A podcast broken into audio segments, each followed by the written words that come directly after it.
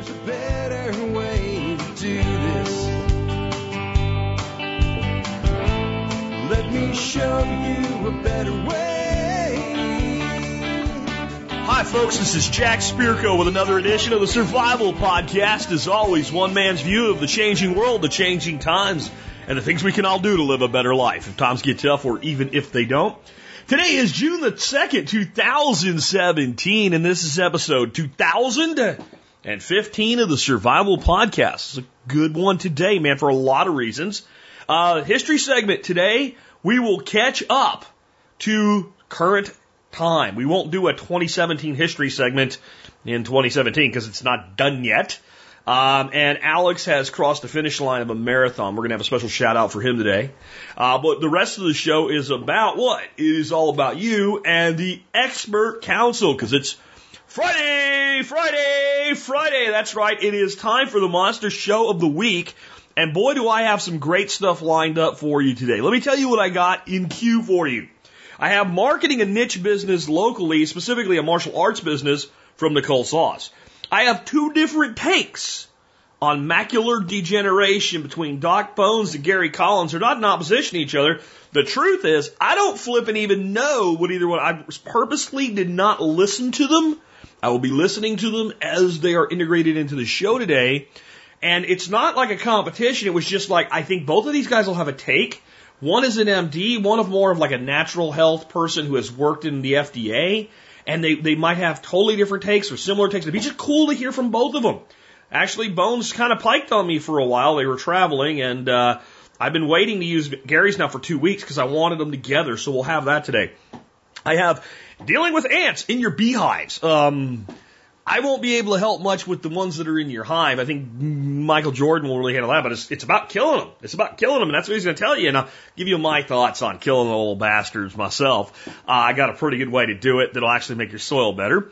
Uh, keeping your money relatively safe with John Pugliano. I've had, this is a conglomerate question. Quite a few people have written in with different versions of the same thing, freaking out, worried, and it's always people that they didn't have, they've never had money in their life, and then through inheritance or some kind of windfall, now they're looking at a big pile of money and they're not sure what to do with it, and they're afraid to just like put it in the bank until they figure it out because the bank's going to explode or whatever. John's going to talk about that and tell you why you don't need to be as worried as you think you do. Um, Stephen Harris will talk about charging batteries. Well, big deal. Stephen Harris always talks about charging batteries. How about on an 18 day hike over hundreds of miles?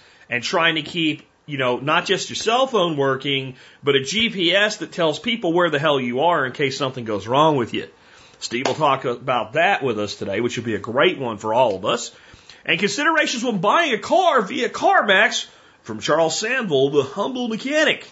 And then I'll take an interesting question from someone that says, Jack, you say tax is theft, but is mandatory insurance theft and is insurance where society's been set up where you got to have it, even though there's not a law that says you got to have it, theft, i.e., is insurance a form of tax and therefore theft?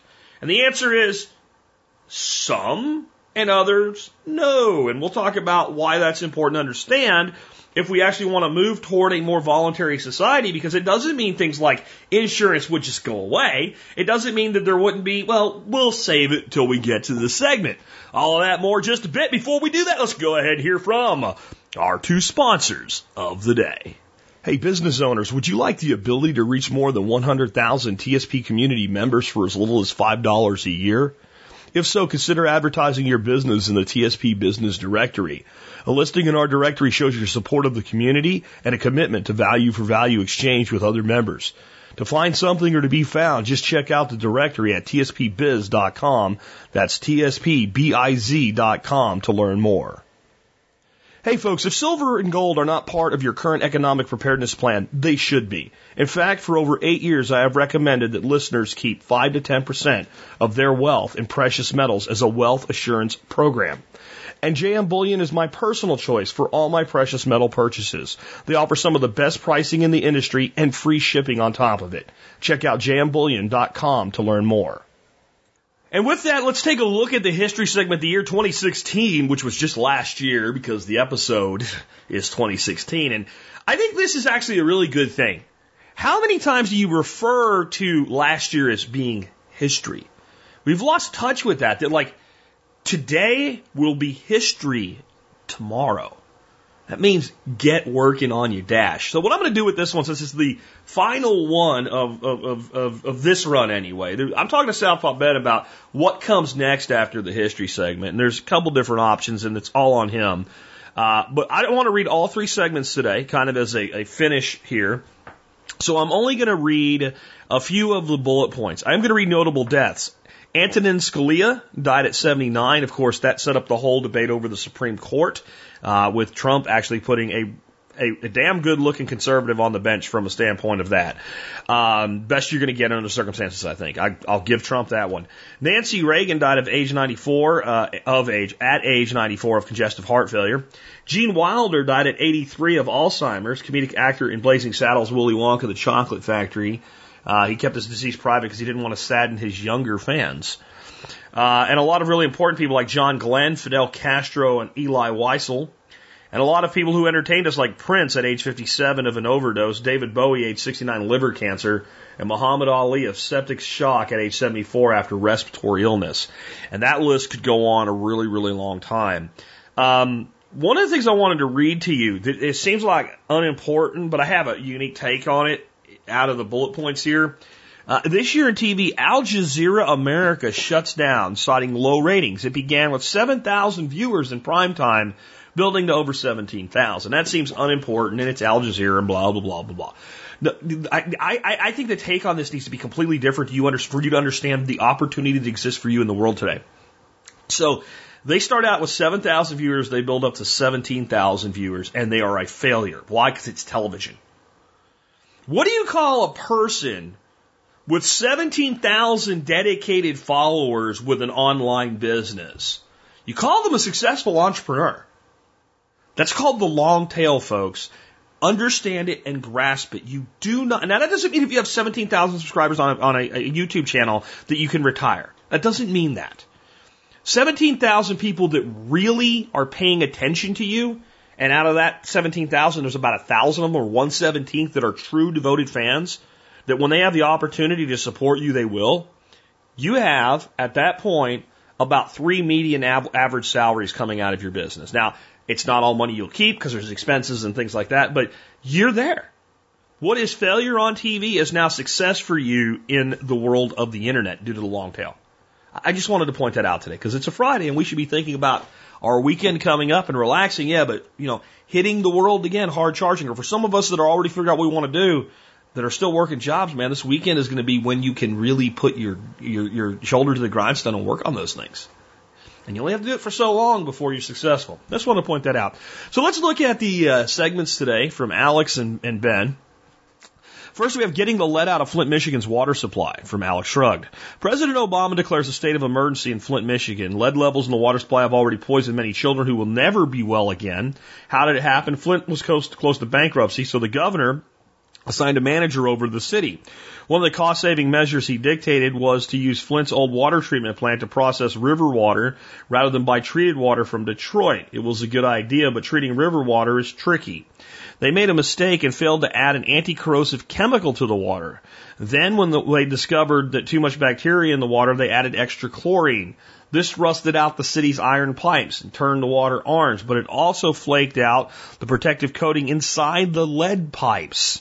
Lead dissolved into the water, so did the city fix the problem once it was brought to attention? No. They denied it was a problem. How about when the EPA director was informed of the problem? No. State of Michigan, forget it. No one wanted to go out on a limb for Flint, so somebody actually wrote that in a memo. After 18 months of protest, scientific studies, and medical studies in the state of Michigan, finally switches Flint back to Detroit water, but the damaged pipe must be replaced. Obama's declaration opens up funding for that. My take by Alex Shrug. But Alex, surely this was an isolated case. No, it isn't. Washington D.C. 2001, there were indications that lead levels in drinking water were rising, and the reaction by government was the same. I'm not blaming Republicans or Democrats. I'm blaming the freaking bureaucrats and government paid scientists who tried to cover their asses. He didn't say it that way. I did. Anyway, who disagreed was anyone who disagreed was moved out, discredited, or threatened with the loss of funding. Even the CDC said that lead really wasn't hurting the children. Yeah, these are the same people that tell you that vaccines are completely safe. Jesus, I mean, come on, people. Come on, the CDC said lead really wasn't hurting your children. I'd like to get these, I'd like to get the prick. I shouldn't be doing this in the middle of the last issue, but I'd like to get the prick at the CDC that said that, and I'd like to get a big old glass full of lead laced water and hold him down and pour that shit down his throat and tell him I'll be back tomorrow and I'm going to keep doing it. I'm going to keep doing it because it's not really going to hurt you. What a prick. And I'm sorry. I'm sorry. Assuming that there is a politician out there who wants to make the right decision, what can we do when scientists won't stick their neck out to give him an honest answer? I recommend watching the Nova episode Poison Water that aired on May 31st, 2017. It will re-air on PBS for the rest of the week, and perhaps there is someone out there who sells a water filter that will take the lead out, even if your government assures you everything is okay. Hmm, let me think. That'd be Jeff the Berkey Guy Gleason, for those of you that don't know yet. Um, I just want to point out that um, if scientists will lie about lead in the water, and anybody that says, "Hey, hey, there's lead in the water," will be you know silenced, discredited, fired, and defunded, which we we know happened here.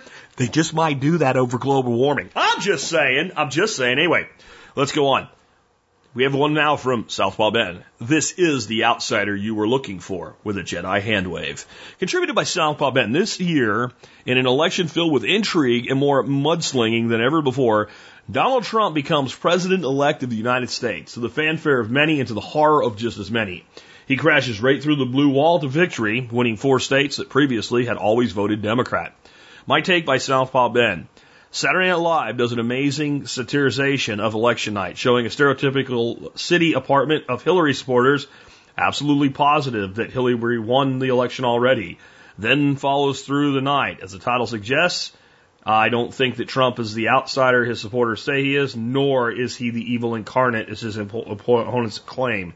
Yeah, I think he's just a guy that thought he could win and did. And, uh, he, he's not going to change as much as you think, and he's probably going to govern pretty pretty much like a typical Republican president would.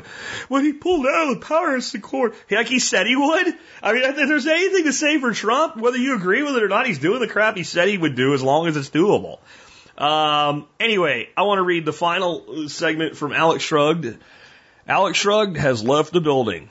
Wow, it's been a really great one run. It began when Jack Spirko had the idea of linking the episode number for his show with a few thoughts about history for that year.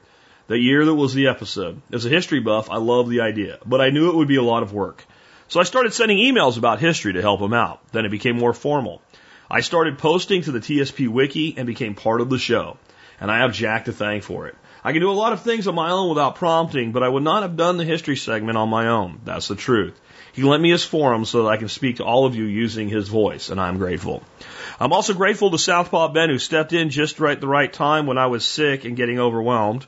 There is so much to learn from history, but the mistake is to believe that we can go back to those times if only this or that changed. There is no going back.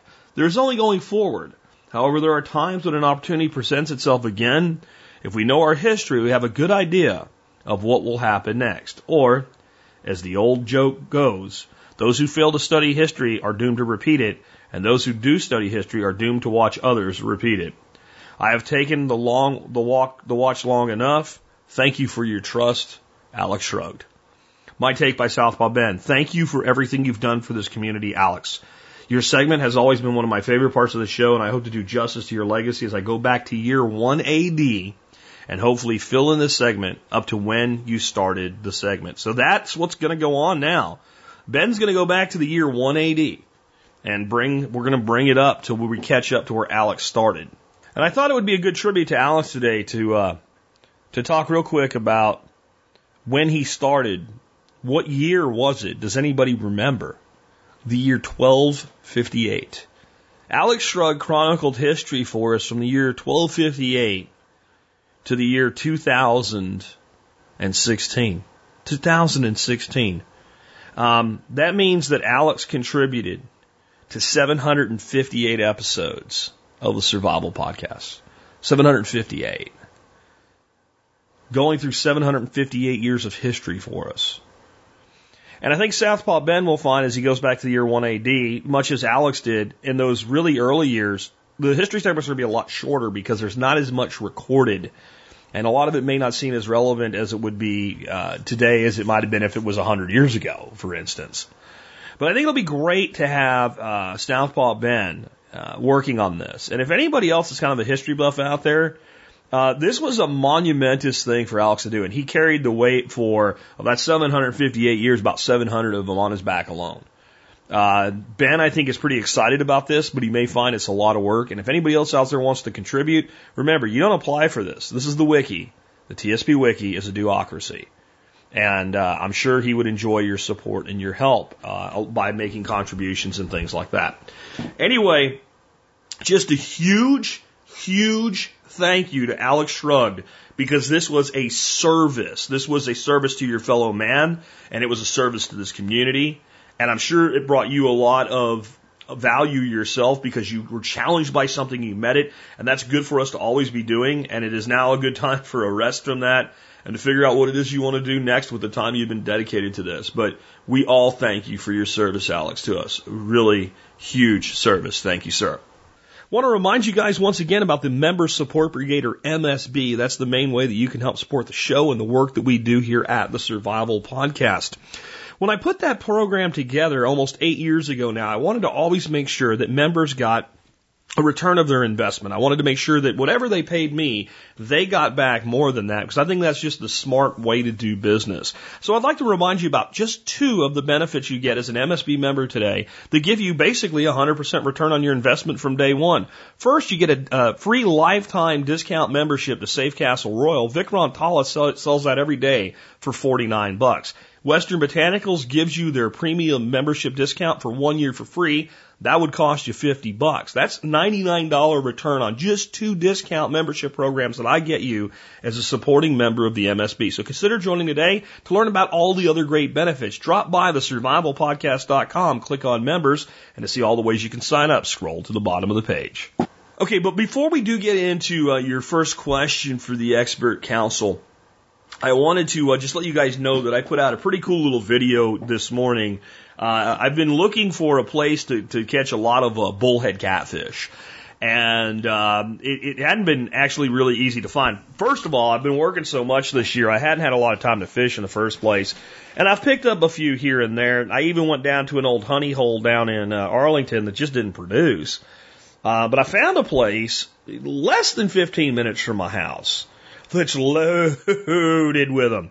So I brought about, I think, 10 home last night and popped them into one of the aquaponics tanks, and uh, we're going to build, build those up. Um, I'm hoping to go out again this afternoon, but it looks like it might actually rain. And if it actually rains, I'm going to be unhappy that I, I can't go fishing because it's like, it looks like if it rains, it's going to, like, not that misty stuff, like rain. Uh, but I'll be so happy I won't care. Um, and uh, it might rain tomorrow too. Um, but if it if it doesn't or gives us a window, my buddy David and I might bust out to this place, and we're going to keep bringing more bullheads into it, and it'll start giving us more material. And I wanted to remind you not only to maybe take a look at this video, but that we have a little website that I set up that is just a little blog, and it probably going to get posted to about once or twice a month. Um, but it's called bullheadfishing.com. And I, I just wanted it to be a resource for people that want to pursue this particular fish. I think the bullhead is a maligned fish that, that is offers a lot to people from a sustainable sustainable fish uh, standpoint. People say, well, they taste like mud. Well, I don't know where you're getting your bullheads from, or what you're doing to them, or how you're overcooking them, or what. They eat shit. No, they don't eat shit. That's not what they eat. They eat minnows and, and, and perch mostly, by the way. Anyway, um, I've, I've come up with a really great way of cleaning them. Actually, I found somebody online with a really great way to clean them. Uh, I'll be adding videos on that to this site. Um, you know, yesterday's video was just uh, put them in. I found an article on a great way to keep them from uh, swallowing the hook, which is a problem with bullheads, especially if you're trying to catch them for use in aquaponics systems. Um, that may or may not work, but I'm going to go out and try it this weekend if I get dry weather. And I have the article ready to go, and I'll just amend it if I actually get to try it and say, now I know it works. It's not just theory guy that made a little video about uh, basically using jig heads so they don't swallow the whole thing down. And we'll see if it hurts your hookup rate or knocks down your number of hits or anything like that or, or what have you. But I'm going to just keep adding little bits of information. It's not going to be a major site. I'm not going to put sponsors on or nothing. But I would like to get it to rank for bullhead fishing, and I've I've done uh, what I can at this point. I don't have time to be out turning up a bunch of links and making deals or something like that with this one because it's not a business. But what I would appreciate if any of y'all would do this, if you have a blog that's anything outdoors, sports, any place where it wouldn't be out of place, if you could just embed in a post or on your blog roll or something the words bullhead fishing and link to bullheadfishing.com. And uh, that is the website. It's again, it's called bullheadfishing.com. Um, I, I really kind of want to build this thing up as again just a little resource sitting out there for people. It, it, not a commercial thing, but I will do this for you. If you give me a link and send me an email with TSPC Bullhead in the subject line, say here's where I link to you. Uh, and you tell me a place you'd like to link a link back to you, I'll pick. A bunch of sites. I'm not going to say it's going to be on TSP. It may or may not, depending. But I will pick uh, one of my sites and I will give you a link back for whatever anchor term you want, and I will do it on a uh, bullhead fishing is on what we call our our, our small server. Uh, it's not the one that serves up this main site and all the audio, and so it's more like a backup server. So it'll be on a totally different block of IPs. It won't be a reciprocal link. Some of you know what that means. That just means that your link will have more power. It won't look incestuous to Google. So again, the site is bullheadfishing.com. It's got a little forum on it, about five blog posts on it since I put it up a few months ago. Um, it's not fancy or anything, but I, I would appreciate the linkage and I will return it if, uh, if you so desire. Uh, again, just email me, Jack, uh, at the survivalpodcast.com, TSPC Bullhead in the subject line. Everybody else, check this thing out. I need to get a subscription form on there so people can get email updates when I post and stuff like that. I ain't done it yet, but, uh, the forum's there. You can join the forum. It's not real active, but, uh, the reason it ain't active is there ain't enough people in it yet. And, uh, post your stuff about bullheads and catching them and cooking them and all that other stuff. I will say this. I haven't put the picture on Facebook yet, but, um, when I caught those fish yesterday, I gut hooked one deep. I mean, deep down in the guts, and I knew it wasn't going to make it. And when I brought him home, he was alive, but just kind of floating in the tank. So I went ahead and used this new uh, method called shucking to clean him.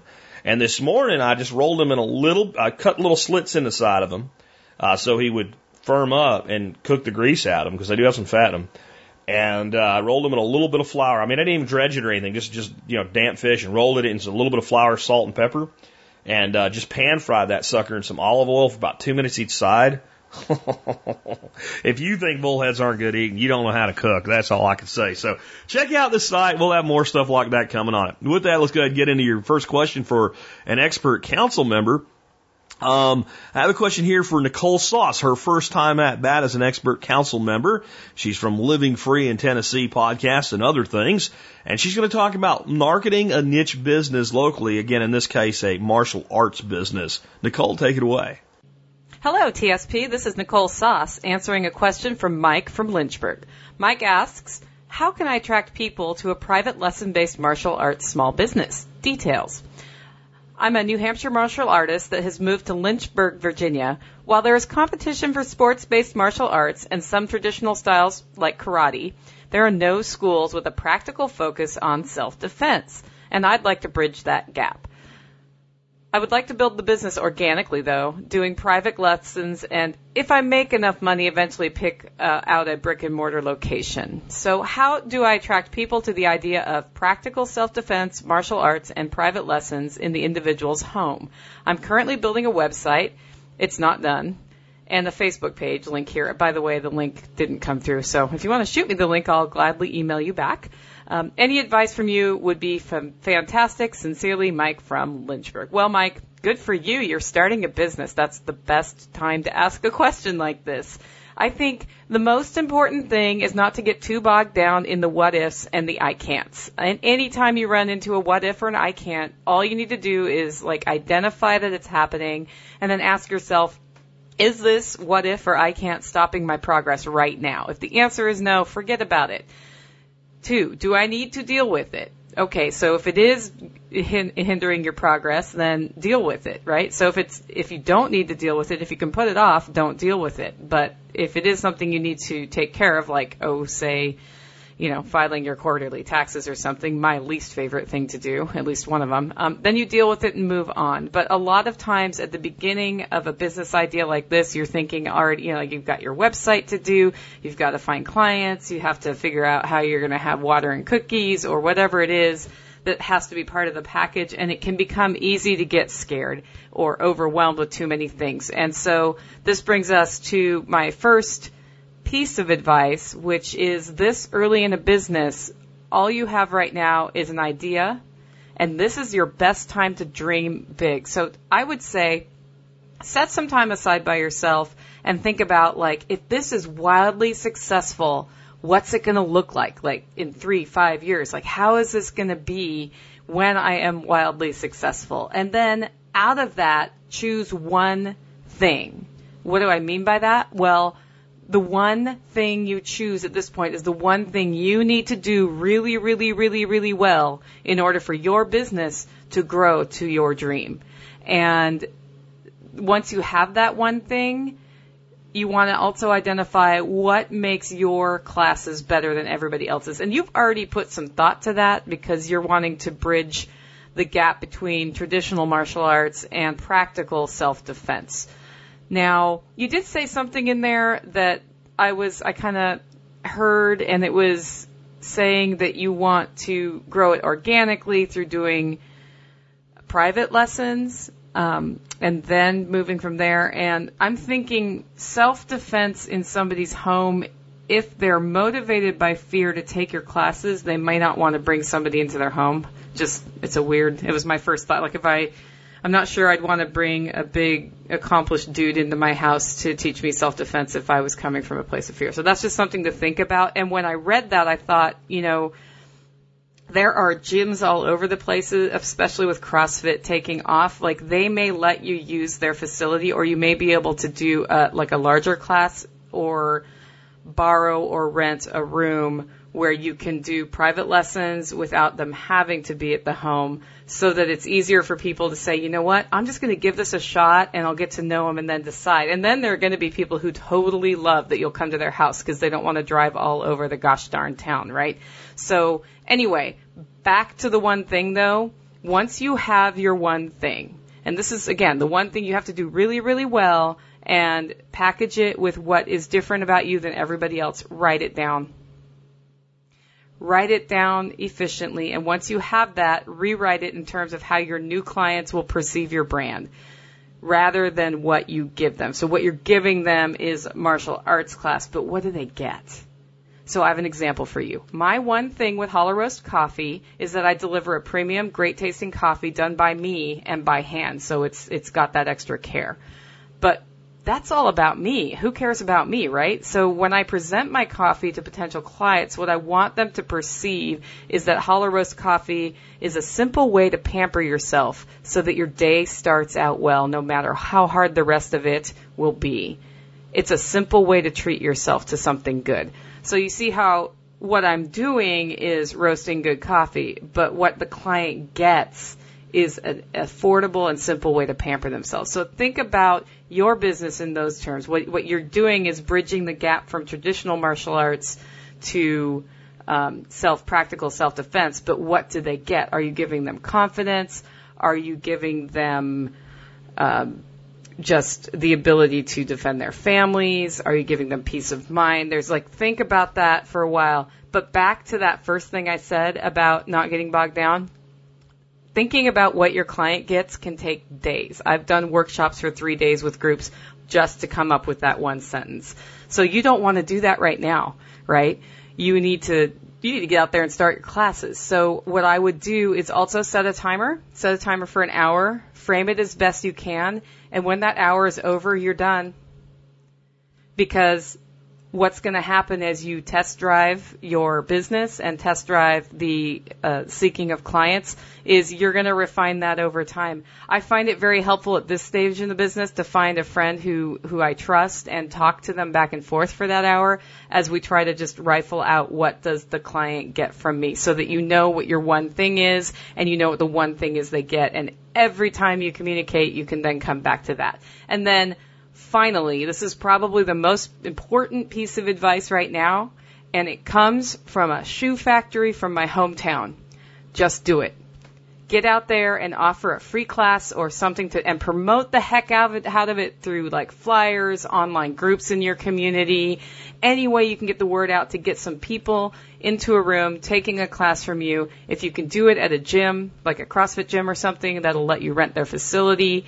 Like just get some people in there and do it one time because that is the most important thing right now is getting it there, getting the people there, and then talk to them afterwards and find out what they got from you because that is going to be what feeds your your fire. And if you get people in there and they love it make it clear. It's a one time free deal for this class. And from here on out here's how you here's how you hire me to to do this in the future or as Jack would say don't hate money so make it so they can buy from you at that free class Make it clear they're getting it one time and then ask them for referrals. And yes, get your website up and running and start producing some content on there about what you're doing. And that, that's why you want to define that one thing at the beginning because once your website's up, it's very easy to get distracted and start posting all these things that may or may not help drive business. But at this point, what you want to do is everything you're doing is supporting the one thing that's driving the business so that you can build your your buzz basically in your community and get people excited about it so that you're teaching self-defense as a full-time job hopefully right or maybe you're dreaming even bigger than that i don't know um, make your content relevant to your one thing that you've defined every time you post. So no matter what you're talking about, look at it at the end and think, okay, but does this support the one thing I bring to my client? And if it does, then you know it's a good post. If it doesn't, think about how you can adjust it. And you can do this in writing, you can do a podcast, you can do vid, like however you want to create content, start creating some content. I like to set a schedule of um, once a week at first to do a post and then also support that on social networks like Facebook or whatever. And then that with that regularity and by the way usually at the beginning when i start a business it's once a week for three weeks and then i fall off the planet for a few weeks and then i get back on my feet uh, because it takes a while to work into my life um, and that's if you're working a full-time job and doing this that might also happen um, so that's it. Uh, we'll just review real quick for those who are listening out there in TSP. The first thing is try not to get bogged down in all this stuff and it, when you do, learn to let the things go that are not important to your one thing. The second thing is define your one thing and then frame it in terms of the benefit that your clients get from you. And then lastly, get out there and get started because once you do one class, you're going to know it's going to tell you how you need to start talking about your story and why people working with you are getting a much better service than a, a, just a simple traditional martial arts class. Well, folks, if you like what you've heard, you can check out my podcast over at livingfreeintennessee.com or just grab it through your podcast app. Mike, thank you for your question. And Jack, thanks for everything you do for our TSP community. All of you have been great to get to know and your support on my Kickstarter last week really helped put us over the line. Okay, everyone, go out, make it a great weekend. So Nicole Sauce steps up to her first at bat as an expert council member, and what happens? This happens.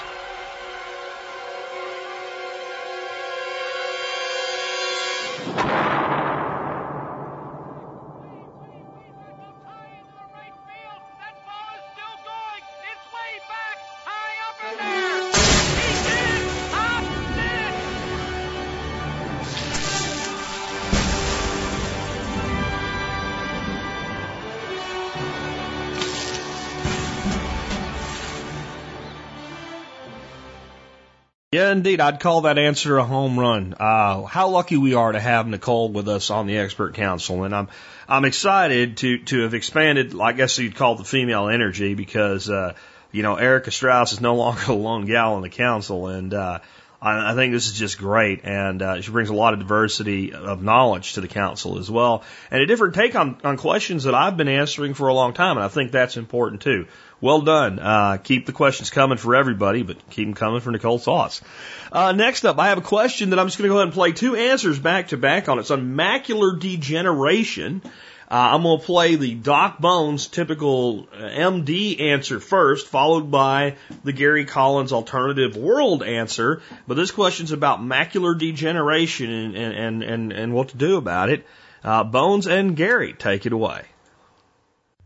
Hi, Joe Alton MD here, also known as Dr. Bones of the survival medicine website doomandbloom.net, now with close to a thousand articles, videos, and podcasts on medical preparedness. I'm also the co-author, along with my lovely wife, Nurse Amy, of the 700-page third edition of the Survival Medicine Handbook, the essential guide for when medical help is not on the way. This week's question for the expert council comes from Ryan, who writes, What should I be doing if I'm at risk for macular degeneration? My mom was diagnosed with macular degeneration. Also, my aunt, my mom's sister, was diagnosed 30 years ago with it and is blind enough so that she cannot drive. I assume I'm at risk because it's in my family. My question is, should I be doing anything to help prevent getting this? Are there supplements that I should be taking? I'm 39. Should I be seeing an eye doctor now in case it's coming on? I've always had perfect eyesight, but I've noticed small print is getting harder to read like dates on coins. This diagnosis has me a bit freaked out. I would appreciate any help. Ryan, macular degeneration is the leading cause of severe vision loss in people over the age of 60. It occurs when the small central portion of the retina, known as the macula, deteriorates. The retina is the light sensing nerve tissue at the back of the eye. While it does not result in complete blindness, loss of central vision could make it hard to recognize faces, drive, read, or perform other activities of daily life. As macular degeneration typically occurs in older people, at age 39, your eye doctor, which I suggest that you do visit, will give you a clean bill of health in all likelihood. Having said that, there are risk factors that you should avoid if at all possible. Smoking is one of them. Smoking tobacco increases the risk of macular degeneration by two or three times that of someone who has never smoked and may be the most important modifiable factor in its prevention. Hypertension, high blood pressure, is not proven to cause macular degeneration, but elevated pulse pressure, that's the systolic blood pressure, the first number, minus diastolic blood pressure, the second number, is significantly associated with an increased risk. Atherosclerosis, which is the clogging of coronary arteries, high cholesterol, and obesity have all been associated with the development of macular degeneration, as is increased consumption of saturated and trans fats. Therefore, limiting your intake of these and increasing omega-3 fatty acids in your diet may be helpful. One risk factor that you can't control is indeed your genetic history, and you do have a somewhat higher chance of getting it for that reason. Although there's no proof that home remedies work, some natural products that have been recommended by herbalists for macular degeneration include berries, grapeseed or pine bark extract, zinc, and ginkgo biloba, generally a lot of antioxidants. The good news is that your current symptoms are probably due to normal aging and not macular degeneration. This is Joe Alton, MD, that old Dr. Bones, wishing you the best of health in good times or bad. Thanks for listening. Hey, experience the joy you get by helping the elderly, that's me, by following us on Twitter at Prepper Show, on our YouTube channel at Dr. Bones Nurse Amy, and our podcast, The Survival Medicine Hour at blogtalkradio.com. Also, don't forget that the Member Support Brigade gets a special coupon code for discounts off our medical kits and individual supplies at store.doomandbloom.net. That's store.doomandbloom.net. Thanks a lot. Hey everyone, this is Gary Collins of PrimalPowerMethod.com, answering all your health and wellness, primal lifestyle, paleo diet, living off the grid, and simple living questions. So today, oh, before we get started, I almost forgot. Make sure to check out my book, Going Off the Grid. It's doing very, very well. Got a lot of positive responses and just got picked up by another distribution company. So I know it's doing well. Make sure to go check that out. Um, the question today is about macular degeneration and the fact that it's hereditary and runs in his family. And this, this person wants to know if they should go start getting regular checkups from an optometrist, uh, and also, is there anything far as supplementation to help reduce the possibility of getting this disease? Now, with ma- macular degeneration, we really don't know what causes it besides age. We know the older you get, that the chances of you suffering from it are much higher. With that being said, we don't know what causes it. Just that. We just know it's probably age. If uh, I had to guess, you know, it's there's probably some genetic mutations and and possibly you know diet, uh, environmental exposures, or probably a whole host of things. You know, hereditary. Um, anything. I'm a little different when it comes to modern medicine. I do not completely poo-poo it. I am a believer in balance. I, I believe in using natural remedies and modern remedies and weighing them against each other and figuring out what works best for you. That's the best way to go about it, I believe. Now, when it comes to anything that is hereditary or genetic that has been in multiple family members, I 100% recommend you get regular checkups for that condition. I have uh, skin cancer runs in my family. So I've been getting skin cancer checks for the last 20 plus years every six months. Uh, I've had it. I even had it as a youngster. Had a big chunk of my shoulder cut, uh, flesh out, my shoulder cut out. So I am very proactive and make sure I'm always being checked for it. That is just honestly common sense, to be honest with you. Don't avoid the doctor on things like that. It's just not worth it. Now, when it comes to supplementation, I would recommend more the typical lifestyle choices, which I always recommend. Get more exercise, proper sleep, eat a primal paleo diet, you know, eat organic free range, healthy animals, healthy plants, that kind of thing. That is always a key to reduction of disease. So with that, supplementation, you know, a good multivitamin and probably omega 3, omega 6, omega 9 balance, that is going to probably be the best bet. And I usually recommend that for everyone, period. Um, you guys know I have my supplement package that I put together that I feel are the six supplements that I feel work that I've for, through decades of experience and using on myself and, and clients and everything. There are six supplements I feel work for pretty much everyone. But that being said, if he's just looking for those two, I would also possibly beta carotene because that's a precursor to vitamin A. Obviously, that is uh, very helpful for eye health. Is vitamin A. Now, I would talk to his optometrist a little bit about that. I would not supplement with a high dose. I would go and find a 10,000 IU dose of it. Um, that's IU is international units. It's just a it's a measurement. I would go low. Most of it starts in the 25,000 IU. I'm one of those people I like to start lower than higher and then kind of figure out from there. And at that dose, you cannot do any harm is the way I look at it. But I would discuss it with his optometrist eye doctor and figure out if that is something worthwhile uh, doing, uh, far as additional supplements on top of what I just recommended and the beta carotene. Again, thanks guys and make sure to look if you're MSB members. I give 10% off and always free shipping on MSB members uh, on my website, primalpowermethod.com. So that was interesting, and the answers were different, but they weren't that greatly different, which I think is kind of cool. Uh, next question I have is for Michael Jordan, the bee whisperer, on dealing with fire ants uh, and your bees. Michael, take it away. This is Michael Jordan, the bee whisperer of a bee friendly company in Cheyenne, Wyoming. I'm taking your questions on bees, apiary management, and mead making. My question is, Michael, I have ants. I have so many ants. I have ant hives, not beehives. They're all over my yard. They're everywhere. I have no idea how to control them.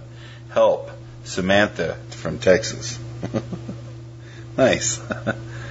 Samantha, so let's get on a program on how to control the ants. Ants are a social insect that live in colonies, much like the bees do. Treatment plans should include killing the entire colony. Just spraying an ant with a topical ant spray, particularly a repellent spray, will not kill them, but only hinder them at best. Ants may enter your hive to forage for food or seek shelter. Understanding the behavior of ants will help you with your uh, recommended pest control procedures, and we're gonna we're gonna get you on a program. Uh, they enter through the smallest openings. They forage for water and food. Um, they're they're they're looking for a sweet based food or protein grease based food. Uh, once they find a source, ants will produce a pheromone trail, so other ants know where to follow to get to the food. The most important ants in the United States are Argentine ants, carpenter ants, crazy ants, fire ants, ghost ants, leafcutter ants, Honduras house ants, pavement ants, and pharaoh ants. So we need to start someplace. Let's start with the 10 foot around the hives. We need to start treating the ground. Bees, most bees, do not work around the first 15 feet around the hives. Their flight orientation makes them skip it. One reason we do not put the hives right in a garden but 20 to 50 feet away. So in this 15 foot space, we have a good idea that the bees will not forage around it. So let's place some things out and get the ants on the ground first off.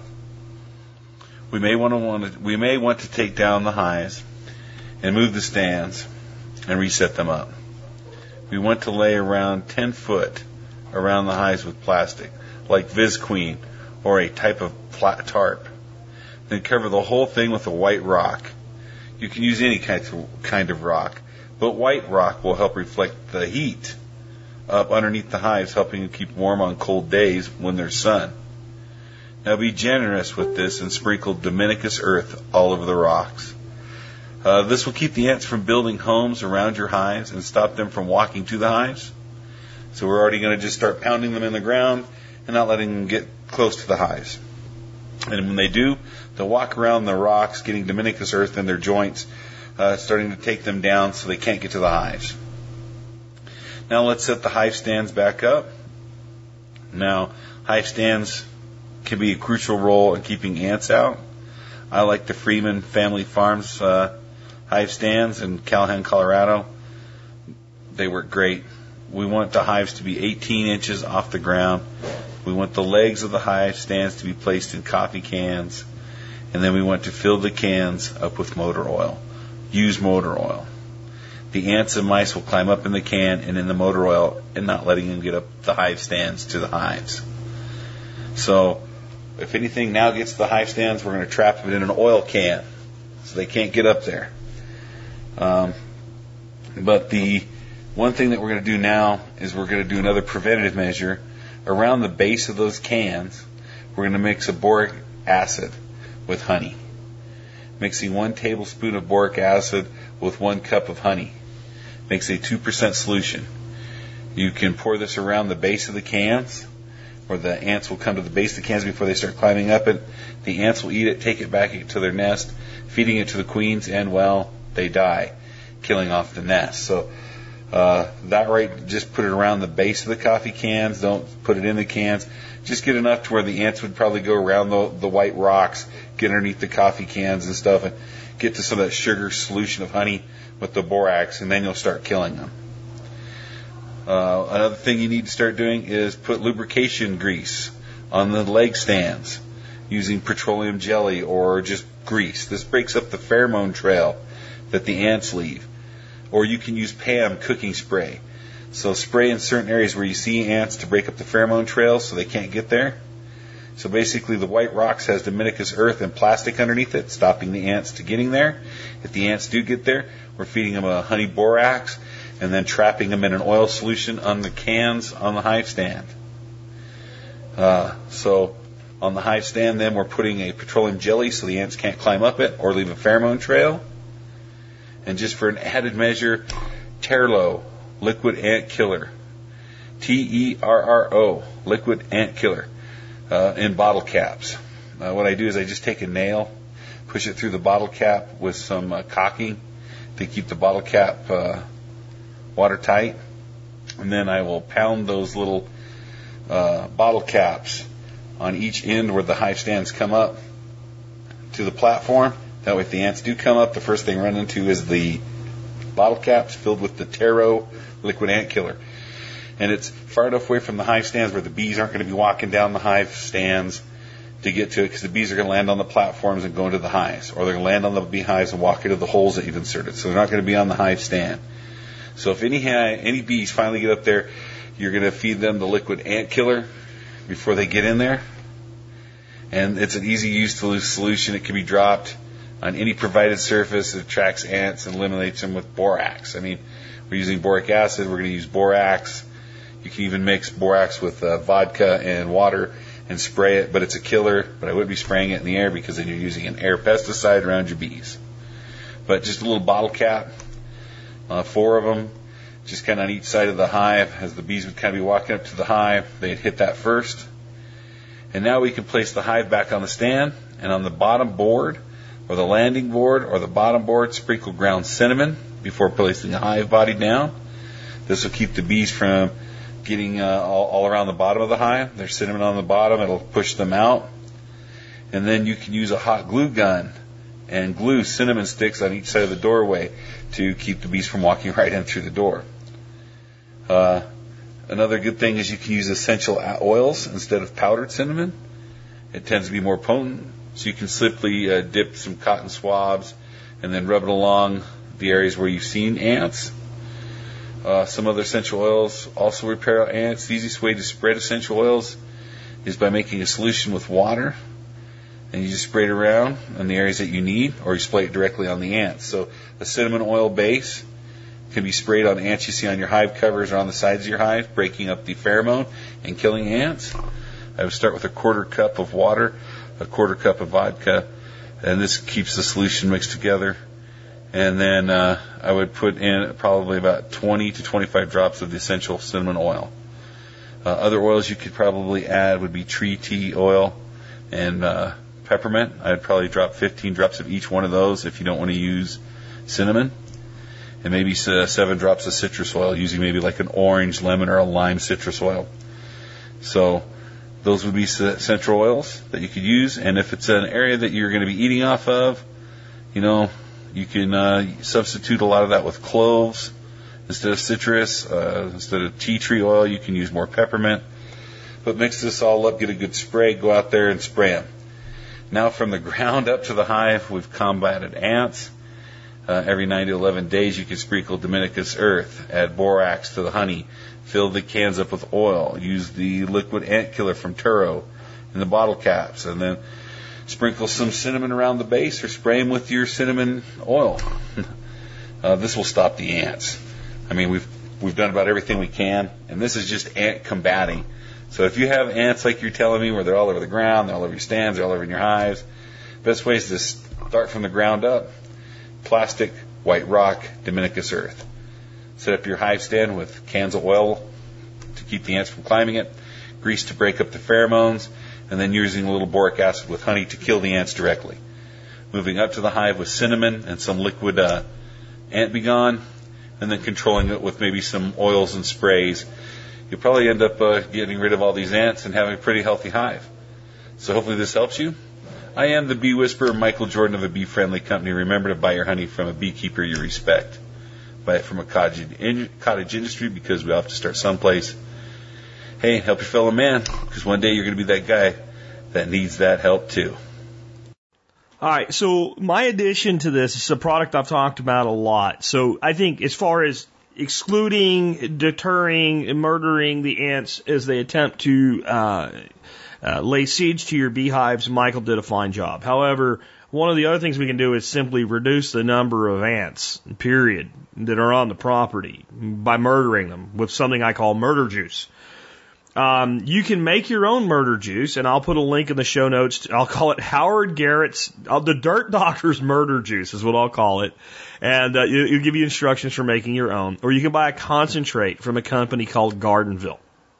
And uh, it, it is very, very effective. I buy it by the gallon, and and I have a, a murderous wife. She only murders fire ants though, and she takes great pleasure in going out and murdering fire ants because they bite her, they bite me, they cause problems on our farm, and they bite our grandchildren, and they bite our great our, our nieces and stuff like that. So she likes to murder them, and it's actually it seems like it's going to rain. It's trying to rain right now, and my idiot turkey poults ran to the one. I had to go outside during that and uh, put up a cover on my turkey tractor because my idiot turkey poults ran to the one place in the turkey tractor that wasn't covered to keep them dry. Turkeys are stupid. Um, I also want to make sure the baby chickens that are in their tractor were covered over too. So, um, cause I want them getting too wet. But, uh, you know, when it rains like this, it's a great time to go out and use your murder juice. Cause what happens if fire ants have any, fire ants have anything redemptive about them, It's that when they build mounds, you can see where they are. Because when you can't see where they are, they're really a problem. And when you see all those new mounds pop up in, in that rain, you just go out with your murder juice and you mix it according to the instructions on the on the package. And when you look at how much you use to the gallon, you make a lot of murder juice. And you, you soak down your mounds with your murder juice. Now, what's in the murder juice? It's actually pretty simple. The murder uh, component of it is compost tea. I'm sorry, is uh, orange oil. And you can actually just use orange oil and, and it'll, it'll, work pretty good. Uh, but you need orange oil, you need molasses, liquid molasses, um, and you need compost tea. And that's what, that's what the murder juice is made of. And this is what happens. You pour the ant murder juice on the hive and the orange oil melts the exoskeletons of the insects like acid on a human being, right? It's pretty horrific death, but for fire ants, I don't mind it at all. And you know, if as long as you soak it down enough, it gets on the queen, it melts the queen. Once the queen's dead, everybody's dead. So now you got a bunch of dead ants. The um, the molasses actually is deterrent. You think fire ants like dry molasses or, or, or fermented molasses, um, but they really don't, especially once it gets into the soil. So it kind of inhibits the concept that they'll come back, but it also attracts microorganisms as well as the compost tea does. So when you put this on a fire ant mound, instead of putting a poison down, you actually are conditioning the soil. In fact, it's called anti-fuego soil conditioner. The link that I have is to the Gardenville website. is no longer available on Amazon, probably because the Amazon overhead was killing Gardenville. The only people I know that commercially make this product Again, you can make it yourself. I'll put a link. I'll call it Dirt Doctor's Murder Juice uh, in the uh, show notes if you want to do it yourself. But it's pretty simple to do, but it takes time and you have to have all three components. And I find buying the concentrate just easier. And if you do that plus everything Michael said, you'll probably go a long way to remedying your problem. Because the problem, even if you do just keep them out, they're going to keep coming back. They're going to keep trying, and we need to knock the population down.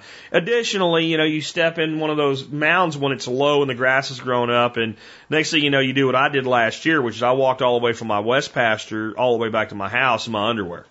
Because they got up into my, my jeans, and I'm like, the hell with this, right? Because they got to go. Uh, so keep comfrey around too, because it works like really great on ant bites, and especially if you use it as soon as possible after being bit. Trust me, I know. And with that, let's take another question. This one is for John Pugliano on keeping your money safe.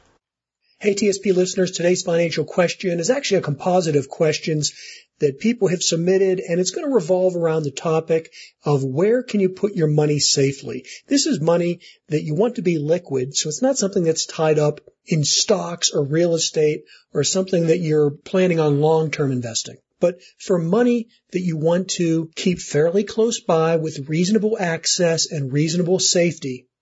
Now, a lot of these questions are based on the premise that people right now are scared to death of an economic meltdown, some type of financial collapse of the banking system, and things called bail-ins, like we saw happened in, in places like Cyprus or Greece or other places in Europe. What I want to stress here is that our United States banking system is different and distinct from the way other countries do things. And so, for example, when you hear these bank bail-ins where money is confiscated, that occurs because they don't have the same federal system that we do. Countries that are part of the European Union have separate and distinct sovereign governments, but they have one euro currency and they have one central bank. Because of the convoluted way that's structured, the president of Italy can't authorize his legislature to print up money to shore up Italian banks because Italy doesn't have their own central bank. There's a European central bank, but not a central bank in each of those member countries. And so all the nations have to agree together to have a bank bailout. And that's why there's a concern on the solvency of European banks and a potential investor run on those banks. But here in the United States, that's not the system. I think as much as you can be assured of anything, you can be assured that if our U.S. banking system was going to collapse, like potentially maybe would have happened in 2008, the Federal Reserve and the U.S. Treasury will step in and shore up the system. Regardless of what people are telling you about Title II of Dodd-Frank and all these other things. Again, remember, the United States banking system is not perfect, but it is the safest you're going to find. Now I know some people are going to disagree with me because they're convinced that Title II of Dodd-Frank makes bank deposits susceptible to bail-ins and all these kind of things. And, and what I'm just going to simply say is, if you want to believe that and you want to live your life that way, that's your choice. My understanding of the law and my conclusions that I draw from studying these things is that a lot of this fear and panic that people are drumming up are designed to sell financial products. Things like insurance or precious metals or other types of financial products or instruments that are outside of the traditional banking system, which is insured by FDIC. That's the Federal Deposit Insurance Corporation. While I'm not opposed to selling of financial products, I'm not opposed to insurance, I'm not opposed to precious metals or any of those things. What I am opposed to is people that twist the facts and create a lot of fear and emotion to sell these financial products. What I think is happening in a lot of cases is that people are taking their money out of banks, which are FDIC insured. And then people are putting that money in more risky assets, such as non-FDIC insured insurance policies. Now again, I want to stress here, I'm not saying that you shouldn't have term life insurance or that you shouldn't own precious metals or any of those things. The point that I want to make is, is that every financial decision we make has a risk. Is flawed and is underfunded and, you know, all those things that our banking system might be because of the type of fractional banking that we use and the debt-based currency we have it is still all underpinned by things like FDIC insurance that it's really impossible for FDIC to go bankrupt or insolvent because the Federal Reserve would just print the money and loan it to the Treasury and the Treasury would back up FDIC. At the end of the day, that's the foundation that our banking system is built on. It's just a matter of trust. And as long as there's a Treasury and a federal government and a Federal Reserve, it's going to continue going that way. And so I don't lose any sleep over bank bail-ins or any of this other kind of nonsense that people that are trying to sell you other products that are less safe are trying to convince you of.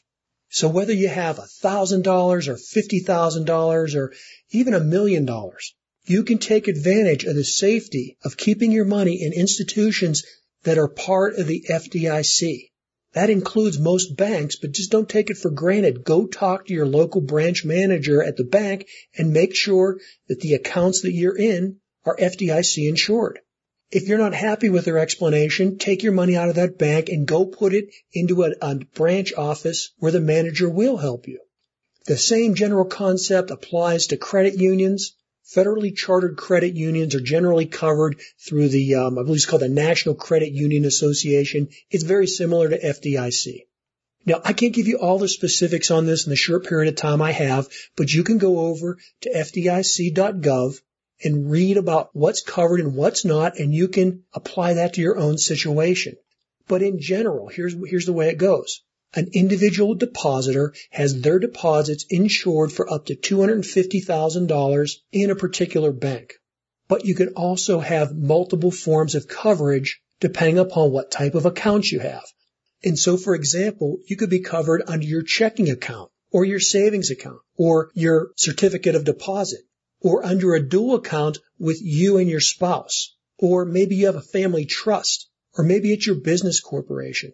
You see, all of these different legal entities can potentially individually qualify for that $250,000 of coverage at the same bank. So it's possible to come up with a scenario where you can have in excess of a million dollars within the same bank and have it all FDIC insured. The other thing about FDIC insurance is that it's just not savings and checking accounts. Potentially your cash holdings within your IRA or your Roth could also be covered by FDIC insurance. Again, it depends on how the account is chartered. What that doesn't include are insurance policies, stocks, corporate bonds, municipal bonds. It also doesn't include the contents of your safety deposit box. So for people that are holding large amounts of cash at home or having it stashed away somewhere else, I think you should seriously consider putting it into a bank or financial institution where it will be FDIC insured. Now, what should you do if you've been squirreling away a large sum of money that's outside of a traditional bank and you do want to put it back into the banking system? Well, just take it down to your local bank and deposit it. Now, if you show up with $100,000 of cash, you are going to raise some eyebrows.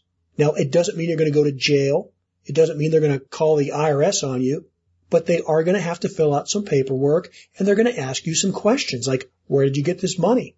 Okay, that's just the kind of world we live in. They're required to do that and you should answer the questions honestly. You can tell them you've been saving it up for years because you didn't have faith in the bank, you hated Obama, you didn't like Trump, whatever the reason is, but let them know that it came from legal earnings and savings. If you lie to them or him and haw or put up a fight, then yes, you're likely to have that escalated to a higher level. But if you simply tell them the truth, explain to them that maybe you sold a house a couple years ago and you wanted to hold on to the money because you were afraid of the banking system, but now you're not, they'll accept that. If you try and be sneaky and make small deposits and try and put it in under the radar, that's when you'll set off alarms. And then you can bet that some kind of state or federal agency will be looking into your finances. The one final note I want to finish up on is that earlier this week, I think it was episode 2006, Jack answered a listener question about being your own banker and he answered that question in very specific detail and asked if I had anything to add to it. Well, I don't. He covered all the bases. He pretty much said exactly what I would have.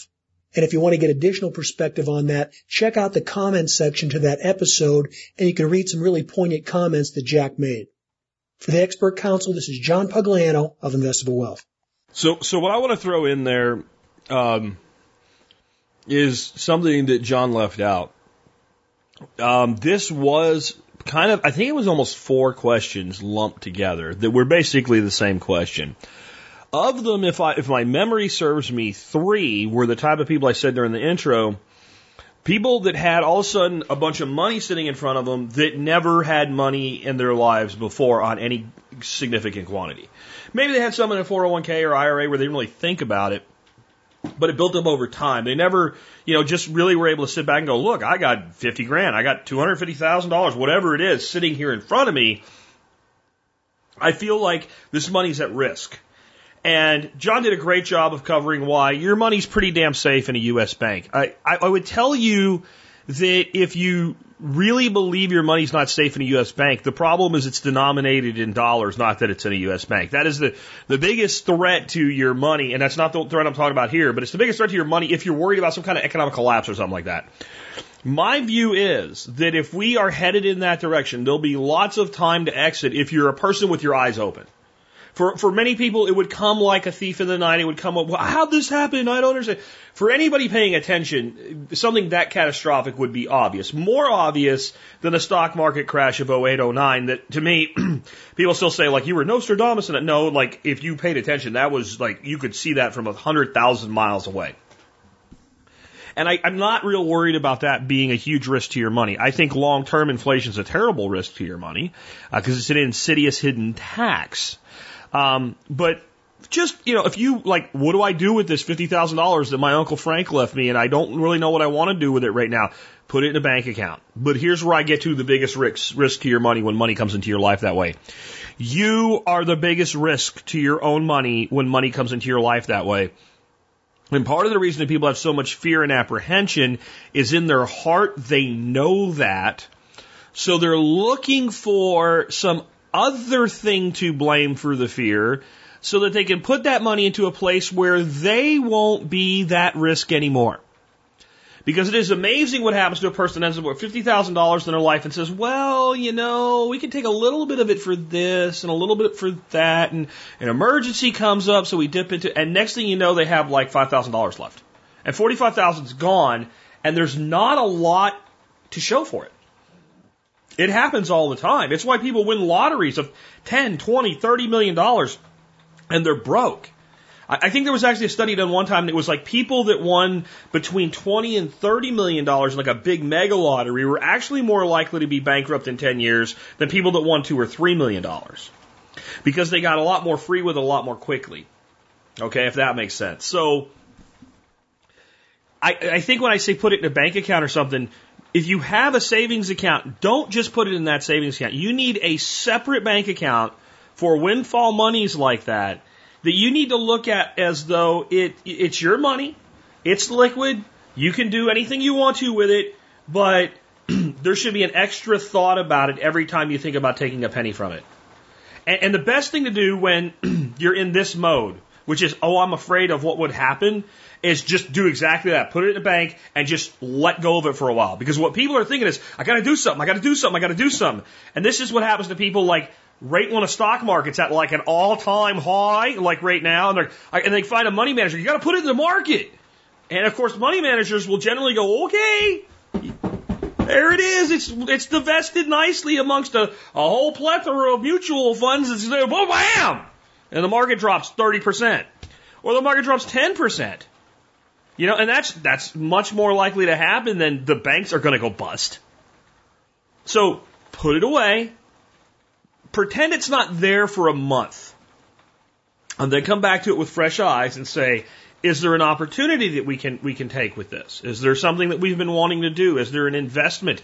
Or is it just better off where it is? Or have we found a good investment advisor? We need to say now this money is available for investments and we want to be conservative with it or aggressive. You got to figure out for yourself what to actually do with it long term. But when you're in fear mode, put it away and relax. Just relax. It's not going anywhere. The whole thing's not going to fall apart tomorrow. It just isn't. Next up, I have a question for Stephen Harris on charging batteries when uh, you're on a long hike, like 200 miles long. Yep. Steve, take it away. Hi, this is Steve Harris, and I am calling in to answer your question, and boy, do I have a doozy of a good one. It is from a fantastic guy by the name of Eric. And Eric, um, he sent me a lot of details. Yeah, he's hiking the John Muir, M-U-I-R, trail, 220 miles, 18 days he's going to be hiking this trail. Keep in mind, this man is walking 220 miles over 18 days on a trail through the Sierra Nevada mountain. He says, I have Eneloops and headlamps based on Steve's recommendations and love them all. Thank you.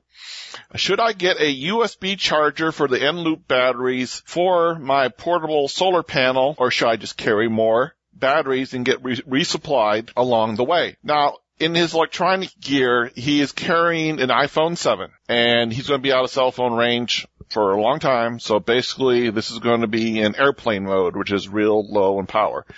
Uh, he is carrying Eneloop AA and AAA batteries and he has something called an inReach GPS. This is a two-way satellite communicator.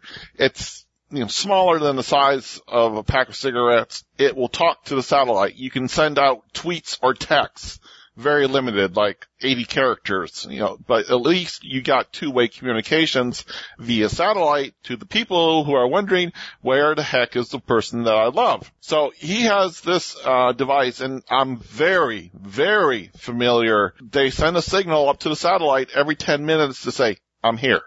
I'm here. I'm here and your loved ones and family and people or someone doing Overwatch for you can go online and see where you are every 10 minutes. It gives them an update. You know, when you're way out, in the, plus he can send an emergency signal up that goes to loved ones. He can send an emergency signal that goes to the Coast Guard and rescue agencies. It's a very smart move to carry one of these or an Iridium satellite phone when you are going on a trip. This, you know, it's be a hundred miles from everyone. 18 days. I mean, if you break your ankle, God, you gotta be airlifted out.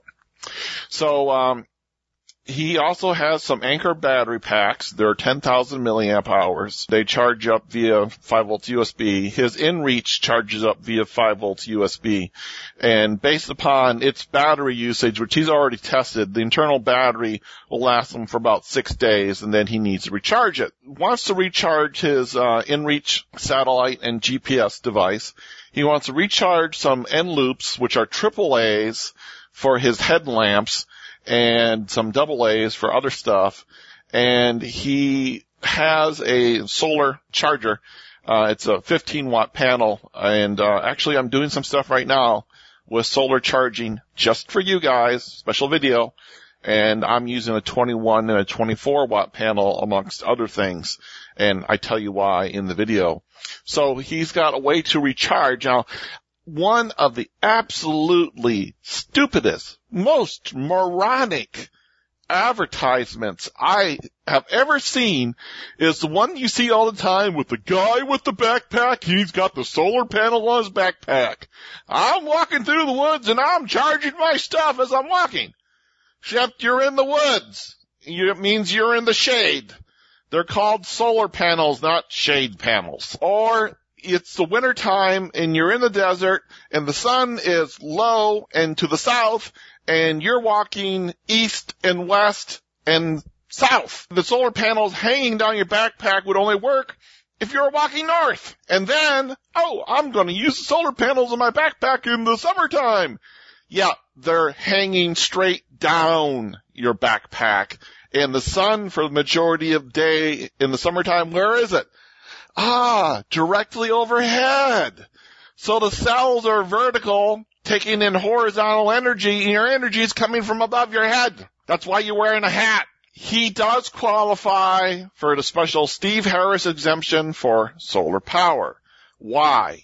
Because he's going out for more than two weeks or more than 10 days. It's a weight versus cost, uh, savings benefit.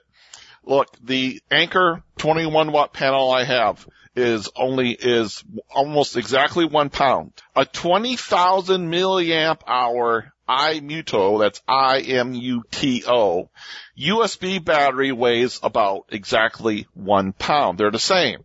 Now let's see. I have a solar panel that may or may not produce enough energy for me to charge my phone and other devices, and I can only charge one at a time. Even though it's got two output jacks on it, trust me, you can only charge really one at a time.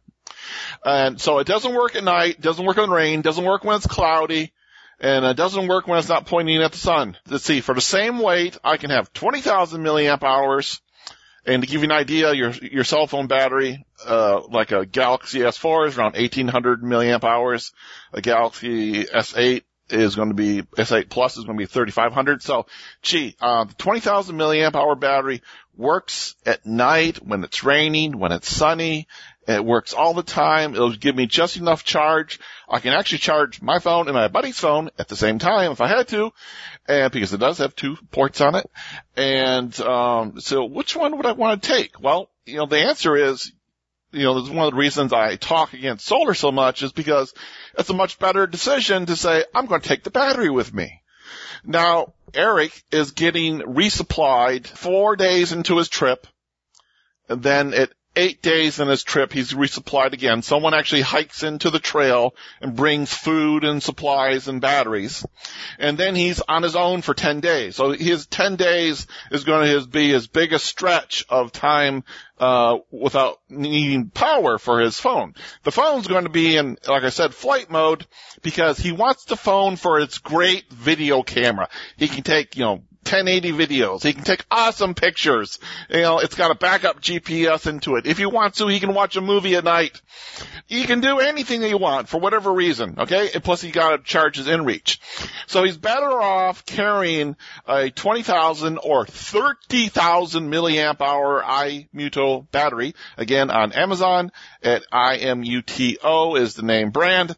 Get the standard USB version battery. Don't forget to use Jack's T-Spaz when you do it, or go over to cellphone1234.com and you'll see other things in that area that you can get. Now, one of the things I told him I wanted him to get was the XTAR, X-T-A-R, Victor Charlie 2 Plus, VC2 Plus. It is the best, uh, simple, uh, computer controlled charger for charging nickel metal hydride, AA, AAAs, and lithium ion batteries, and is powered from the USB, uh, USB port. So he can take, actually take solar energy and he can put it into his iMuto battery. He can then take the energy from the battery and I go over these efficiencies in my video, it'll blow you away, and take that and put it into his AAAs that he's using as his headlamp. His backup, um, you know, something, everything's gone wrong. Batteries are Energizer lithium disposable AAA and AA batteries. Th- those are the probably the most reliable consumer batteries made in the world.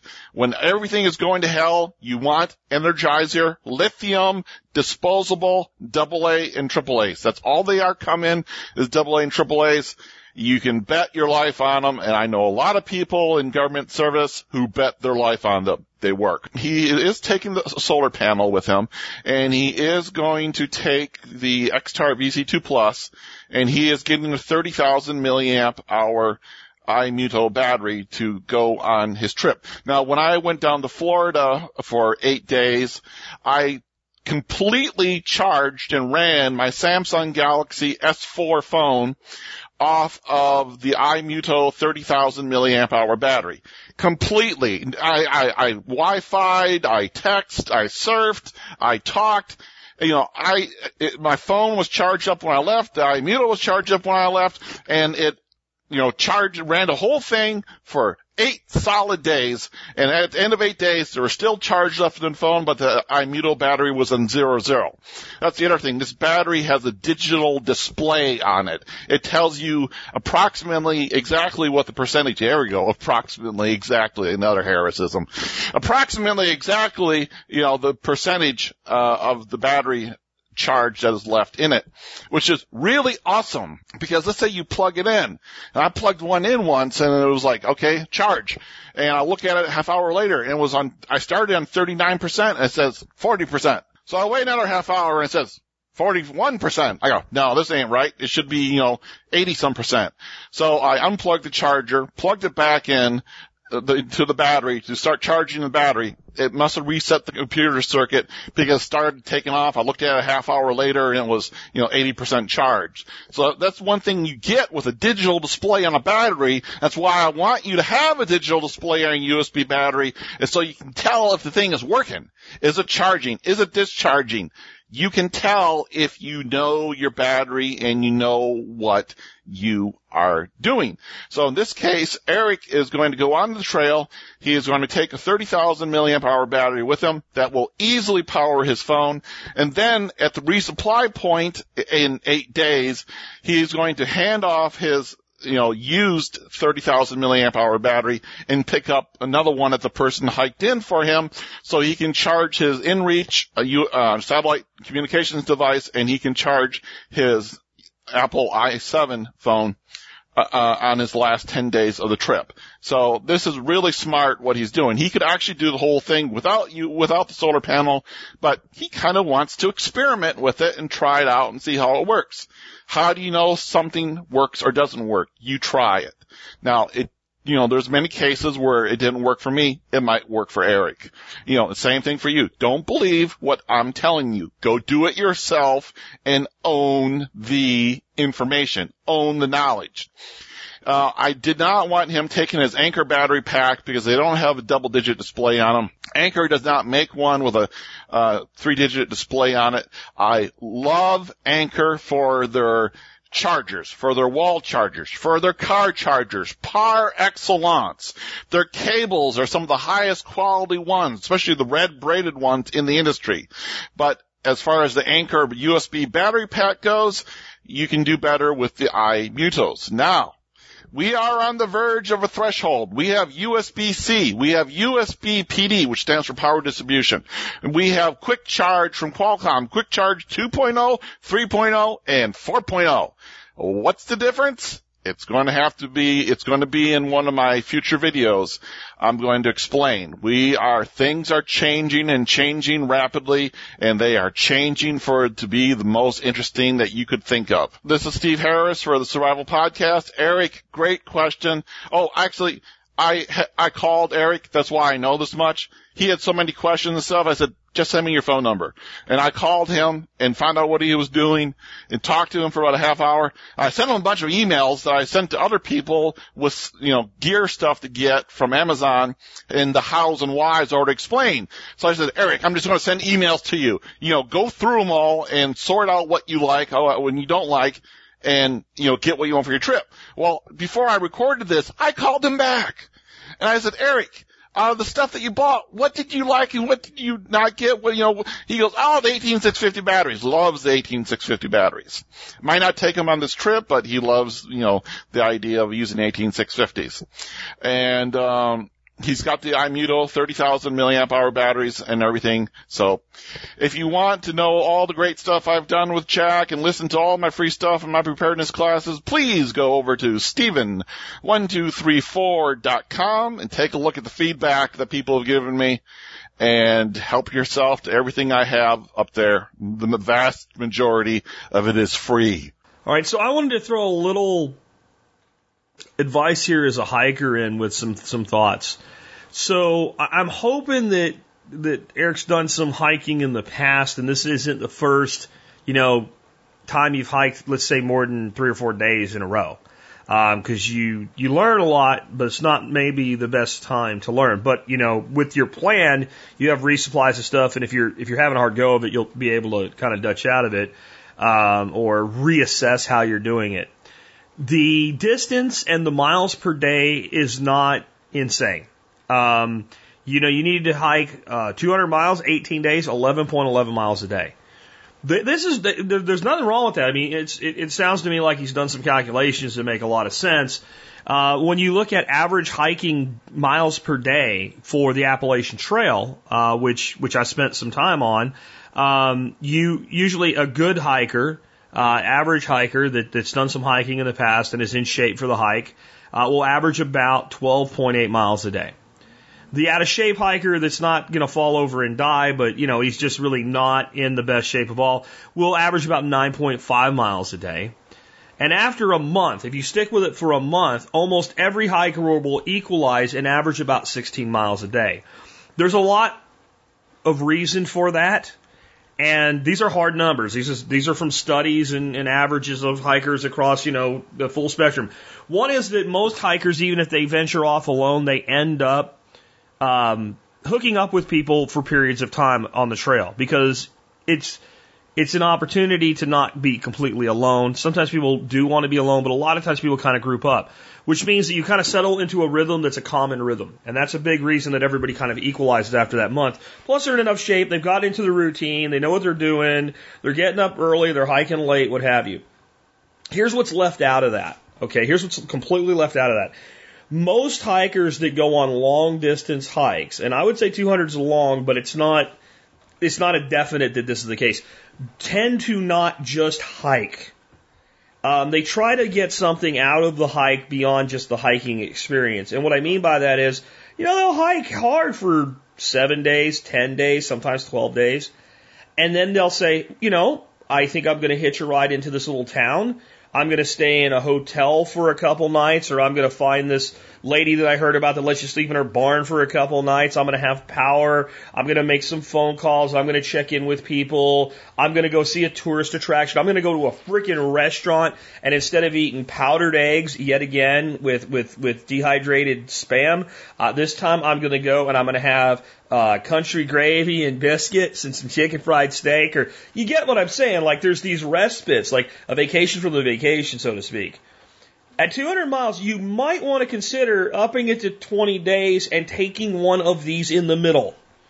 So that you can really, you know, maybe is, is there some place that you're passing by, some town, some something, and here's where this ties into everything that Steve just taught you. For long distance hikers, the methodology that Steve laid out, and it's so much easier today than it was when I was on the trail 30 years ago. Oh my God, 30 years ago. Hey, it's not quite 30, but damn, it's friggin' close, isn't it? Holy shit. Anyway, um, it's like 26 years ago, 27 years ago. My God. Anyway, um, you know, we didn't have a lot of electronics to run. So, you know, it, really wasn't a concern. We didn't have GPSs. Uh, nobody had a cell phone. Um, you know, so my, my opinion is a bit dated, but talking to people like uh, Jessica Mills, Jessica Dixie Mills, who's right now on the second of the Triple Crown hiking the Pacific Rim Trail, and I'm seeing updates from her on her trip. You know, she's taking time out to go to somebody's birthday party or go into town, or you know, it's not this continuous pounding through. And what that allows you to do is, you know, if you're carrying that awesome battery pack, which I'm gonna have to check that one out. I put a link in the show notes for you uh, for the Simuto. and not to compare it to the Anker that I'm a big fan of. You've got something like that, and you can go 10 days on it. Well, then at 10 days, you're, you're taking that respite. You're going somewhere where you can plug into the grid or what have you. And I, I kind of wanted to put that in there because I think there's a lot of you out there that maybe were inspired by the interview I did with Jessica Mills, and you've looked at this, you've heard me talk about doing it uh, in in my youth, and you know, man, I was it was hard because you didn't have the gear, you didn't have the knowledge, you didn't have the internet, you didn't have the communications. But for me, it was relatively easy because I just came out of three years of military service with the airborne. So walking, you know, with a light, relatively lightweight pack in an enjoyable situation without somebody yelling at you, that was pretty easy. But I took a lot of that time off too. It wasn't just every day pounding the ground like some kind of forced road march. And I, I would encourage some of you to even consider, you know, you don't have to do a 200 mile hike. You know, look at a 100 mile. Find a 100 mile section of trail somewhere that has a couple or three towns in it. And, and hike a day or t- hike two days and take two days in town in a hotel. It's okay. It's not cheating. It's not cheating. Still be like, it's like cheating. No, it's not cheating. It's enjoying yourself. Then get back on the trail for a couple more days, stay in another hotel, and get to your pickup point. You know, a range pickup or something, something like that. You know, I, take an Uber to the airport and fly home. I don't know. What, whatever works.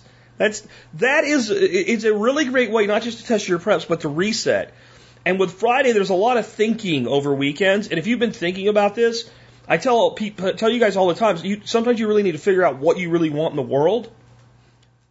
I don't know a better way than a few days to a few weeks in the wilderness, disconnected from all the bullshit. And and the backup battery stuff while you're out there is for emergency stuff. It's for the satellite link up. It tells people where you are in case something happens. Let go of the internet. Don't go on to Facebook. If you want to make a big thing about it and post it to Facebook and say, here I am, here I am, then only do that. Don't look at the stupid shit about the Paris Accords or whatever the hell's going on a couple weeks from now when you're doing this. Just let it go. Let it go. And I can tell you, there's times I think back to when I was 20 years old, 21 years old and we didn't have all this connectivity, and I kind of miss it.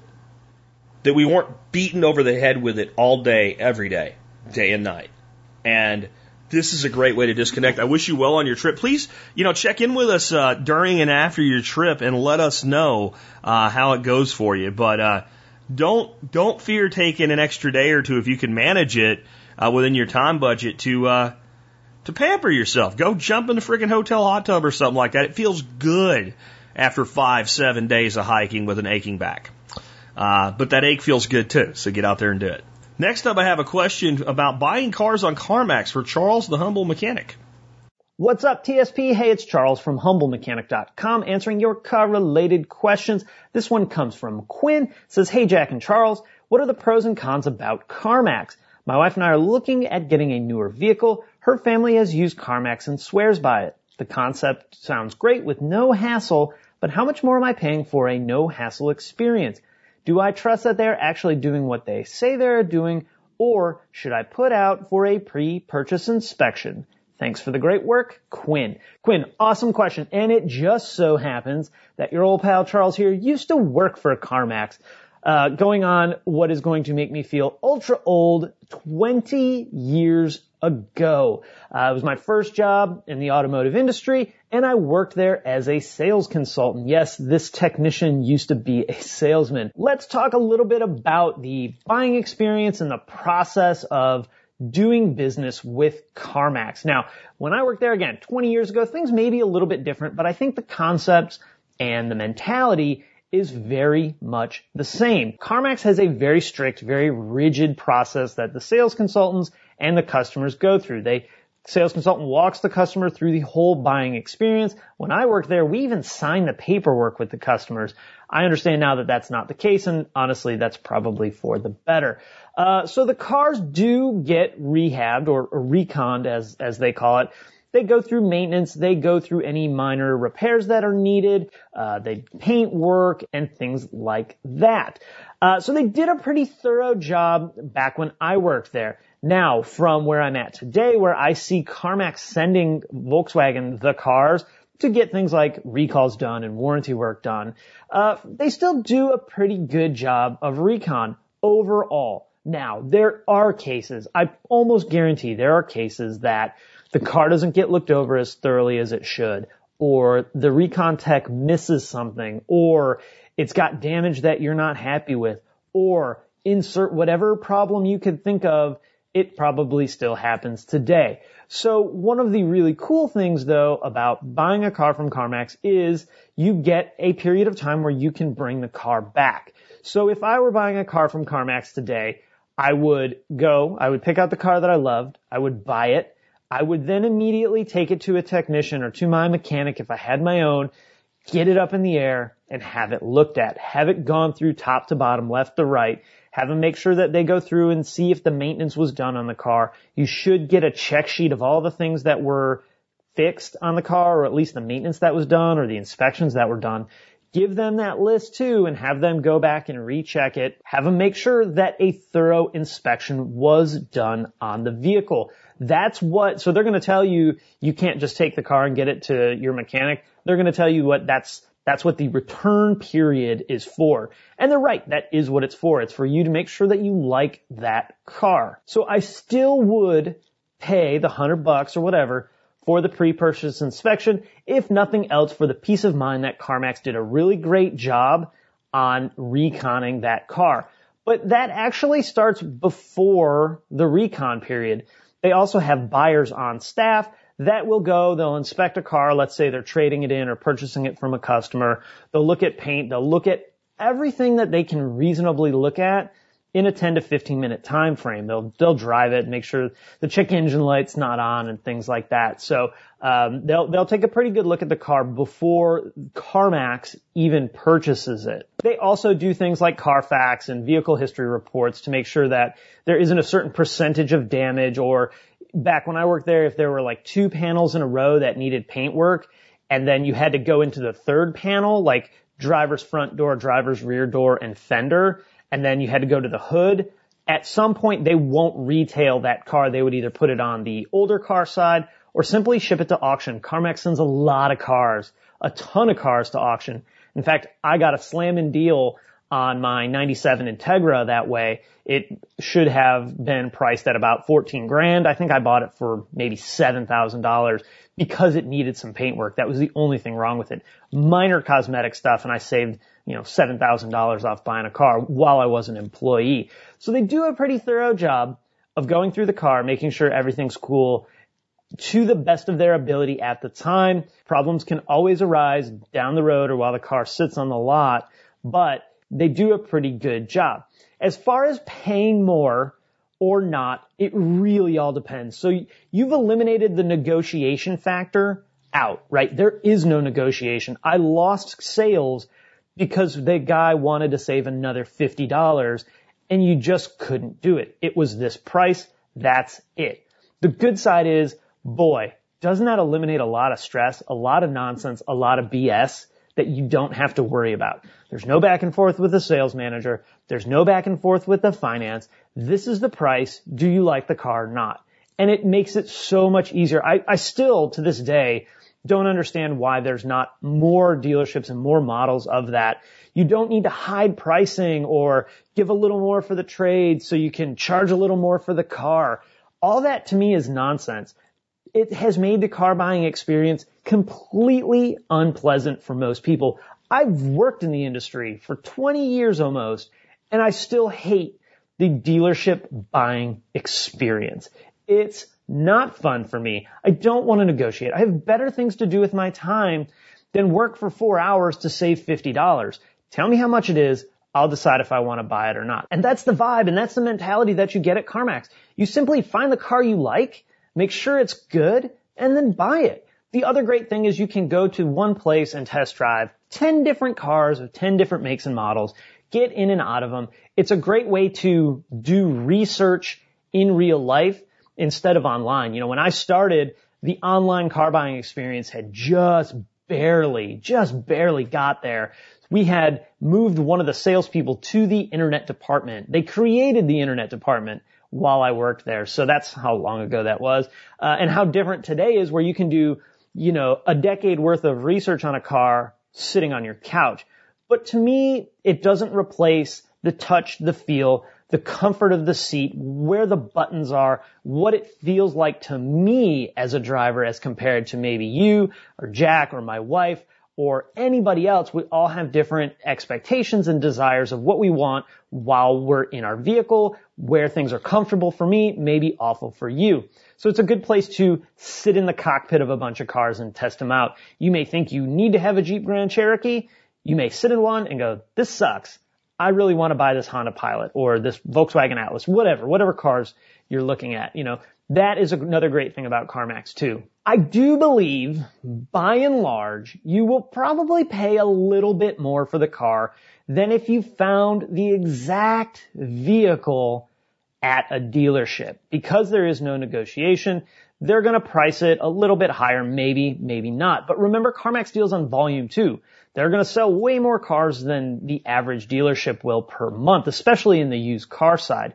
So they don't have to price them $2,000 more than the dealership. It may be 300 bucks. And at the end of it, especially if you finance what's $300 over five years, it's not worth squabbling in my opinion to get $300 off if I could just go in, pick the car I want and leave and have an enjoyable experience rather than being miserable and no matter what, probably feeling like I got ripped off by the dealership. The dealership got one over on me or that kind of mentality. When you buy one with fixed pricing, you know the sales consultant's getting paid. He doesn't care what kind of car you're going to buy. So he's going to help you buy the right car for you instead of trying to push you towards a car that maybe the service manager or maybe the sales manager pumped an incentive on that month that may not be the right car for you, but it's the right car for their wallet. Regardless of how people feel about sales consultants, the good ones do bring a lot of value and should be compensated accordingly for that. So overall, I do think it's a good place to buy the car. I still would definitely get a pre-purchase inspection. And honestly, I would probably still buy the warranty from CarMax as well. The company that underwrites the warranties that CarMax sells is the best warranty company to deal with hands down from a customer standpoint and from a service shop standpoint. So if you bring your car in and you have this CarMax warranty, the warranty company covers the most. It's the least hassle to deal with. I've had them provide rental cars for customers and on and on and on. So I highly recommend if you don't have like four grand in the bank set aside specifically for car repairs and you have an opportunity to buy an extended warranty, buy it. It's gonna pay for itself in one or two, three repairs and then you win. And if you trade the car in, a lot of times you can cancel it and get a prorated refund back. So I hope this didn't feel like a CarMax commercial because it's really not. You know, buy the car in whatever manner that you feel comfortable buying it in. But my experience overall with working at CarMax and then now as a technician standpoint, working with customers that have purchased from CarMax is definitely more positive than it is negative. There are always chances that the car you're going to buy sucks or there's a problem with it that they didn't catch and you didn't catch and your mechanic didn't catch or something down the road just simply breaks and that is what it is. But do a really thorough inspection on the car. If you see any cosmetic damage, point it out before you buy it. Take it to your mechanic, get the pre-purchase inspection, and rock and roll from there, man. I, I think it's a great idea. I, again, I wish more places move to that model because the whole song and dance of staying till 9:30 to save 50 bucks may be worth it to some people. It's not worth it to me. My time is more valuable than that. I want to get a good deal. I want everybody to win. And I want, most importantly, a reliable car that I enjoy driving. So Quinn, great question. I hope that helps you and anybody else maybe considering buying from CarMax or a place similar to that that does have fixed pricing. Guys, thanks so much for having me part of the expert council. It's great that I can finally give back to a community that has helped me out so much. So Jack, TSP, thank you guys so much and have a great weekend. Okay, good stuff from Charles. Um, next one comes to me from Tammy. Tammy says, bottom line up front, is insurance a form of tax? And taxation is theft. Dear Jack, some types of insurance are mandatory due to legislation. Minimum car insurance, Unaffordable Care Act. And some are de facto mandatory because without them we know we or want it we can't ex- we cannot exist. Private mortgage insurance, homeowners insurance, life insurance, umbrella coverage insurance, disability insurance, firearm owner insurance, personal li- professional liability and malpractice insurance, dental and vision insurance, and whatever insurance a small business needs to operate. Not having these type of insurance means that we are either breaking the law or that we could absolutely uh, that lose absolutely everything financially, which would then lead to losing the ability to feed and shelter our families. Therefore, since they're mandatory, they are not the same. Are they not the same as tax? As you have pointed out, government involvement leads to exponential cost increases, healthcare, college, roads, defense, etc. And since government legislates and regulates so much of the insurance industry and punishes non-participation, then insurance is obviously a form of taxation. The high cost of insurance is a form of government oppression. Um, have you ever added up the taxes and insurance the average family pays a year? It's mind boggling. Have you ever considered how much the price of goods and services are influenced by required taxes and insurances uh, the producers, transport, and sellers of those goods are required to pay? It is even more mind boggling. Sorry this is long. I'd love to hear you rant on this, even if you disagree with my premise that insurance is a form of taxation. Your show is the highlight of my day. When my dog hears your voice, she knows it's time for a walk. So it's her highlight too, Tammy in Georgia. Someone said the other day that they were out with their ducks in their garden. They turned me on and they had me like a speaker and all the ducks ran over to listen to me and that I was the duck whisperer. I don't know who those ducks are, but my ducks are not that uh, that responsive to my voice unless they hear duck, duck, duck, and they know there's food coming. Anyway, uh, Tammy, I agree and I disagree. Um, I agree completely, and then partially, and then not at all. So let's start out with how I completely agree. When government mandates an insurance um, that you do not wish to purchase and specifies the type of insurance you must buy, I believe that is a form of tax. It is a neo fascist tax because it's government directly funneling money into the hands of the corporatocracy. Okay? To a degree. A, a perfect example of this is Obamacare, the Unaffordable Care Act. It is a tax. It is absolutely a tax, and therefore, since tax is theft, it is theft. And this is how we know it's a tax. The Supreme Court, in their justification for not forcing the repeal of the mandate in Obamacare, said that it was a tax. That's why they said it was constitutional.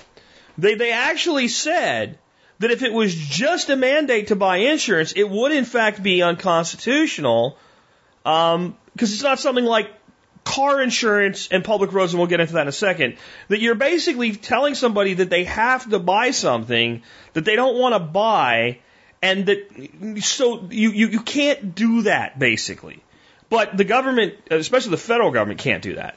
The federal government, however, has almost unlimited powers of taxation under the Constitution. And if deemed a tax, then it's legal. And that was actually the Obama administration's defense. Remember how they said it's not a tax, your taxes aren't going up, it's not a tax, it's not a tax? Well, they said that to get it passed, but once it passed, as soon as the challenge is in court, the, the, the Obama administration legal team said, well, it's a tax, so it's legal. And that's all part of public record. So we know that's a tax. And, and what makes that as a, a tax is a couple things. One is the mandate itself absolutely is a tax. Two, the mandate applies universally regardless of behavior.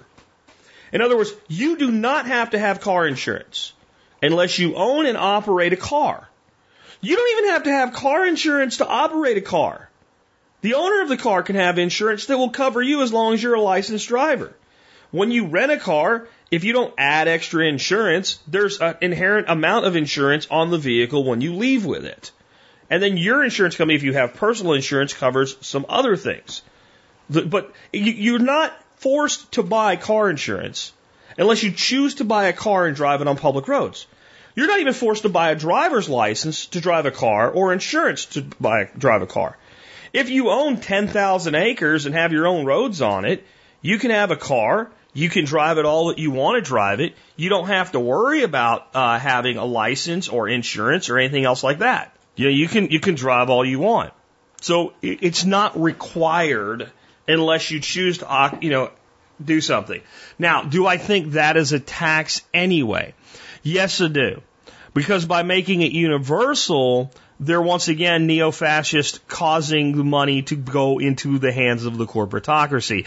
And by specifying the minimum level of coverage, uh, they're actually making it very difficult for people to get on the road if they come from families that don't have a lot of money where mom and dad can't pay the insurance bill. Because the insurance for a new driver is insane. And it's, it's going to be insane when you look at what has to be covered.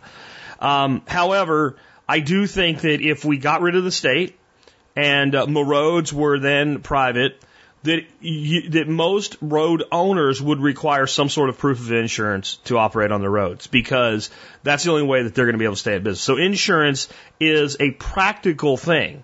Now, when it becomes, here's how it gets more and more tax like. One is it mandated regardless of behavior. So in other words, if you are the picture of health, uh, you work out every day, you never go to the doctor. You practice alternative medication and you pay for it yourself. You've basically said, if I get super sick, I'm going to die. I'm not going to be a burden on the thing. If you were to sign a contract saying that, you still have to buy Obamacare. It's, it's, it's a tax. That's why the Supreme Court said it's a tax.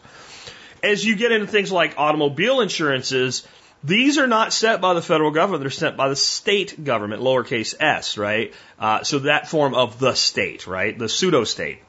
And each state has different mandates and things like that. And when they go, again, universally broad with their mandates, that anybody operating a vehicle has to have X type of insurance, um, you get into a situation where the market becomes somewhat predatory from the insurance company standpoint. But it's still not a full on tax.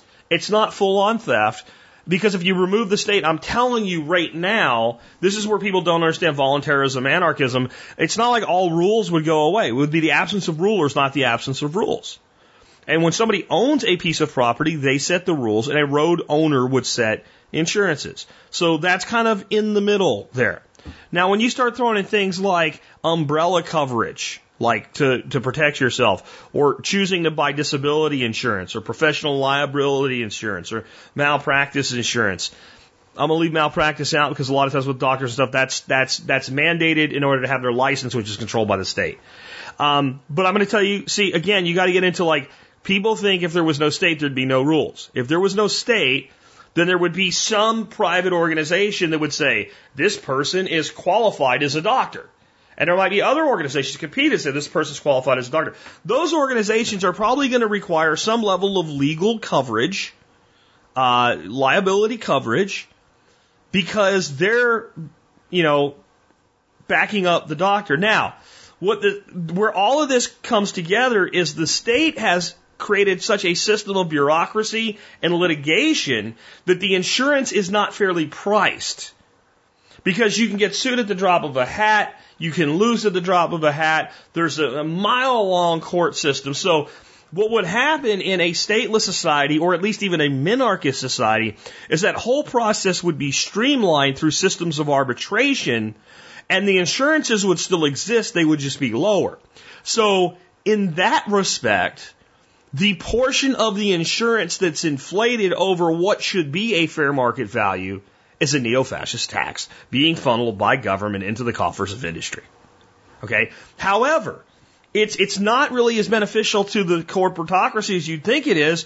They're charging that much because that's how much they have to charge to make money. And this brings us to the crux of the problem with insurance in America today. What people want for health insurance is they want to spend $100 a month and have everything covered. Like buying car insurance that pays for your gas and your oil changes, and uh, somebody will wax your car, you know, three times a year. And uh, if any dents or dings or anything happens to you, you don't even have a deductible. It's all covered. And if your car is totaled, rather than accepting that your car is totaled, that they will completely rebuild your car from the ground up rather than total it out and pay you a disposed value. That's what people want when they look at well, people want health insurance.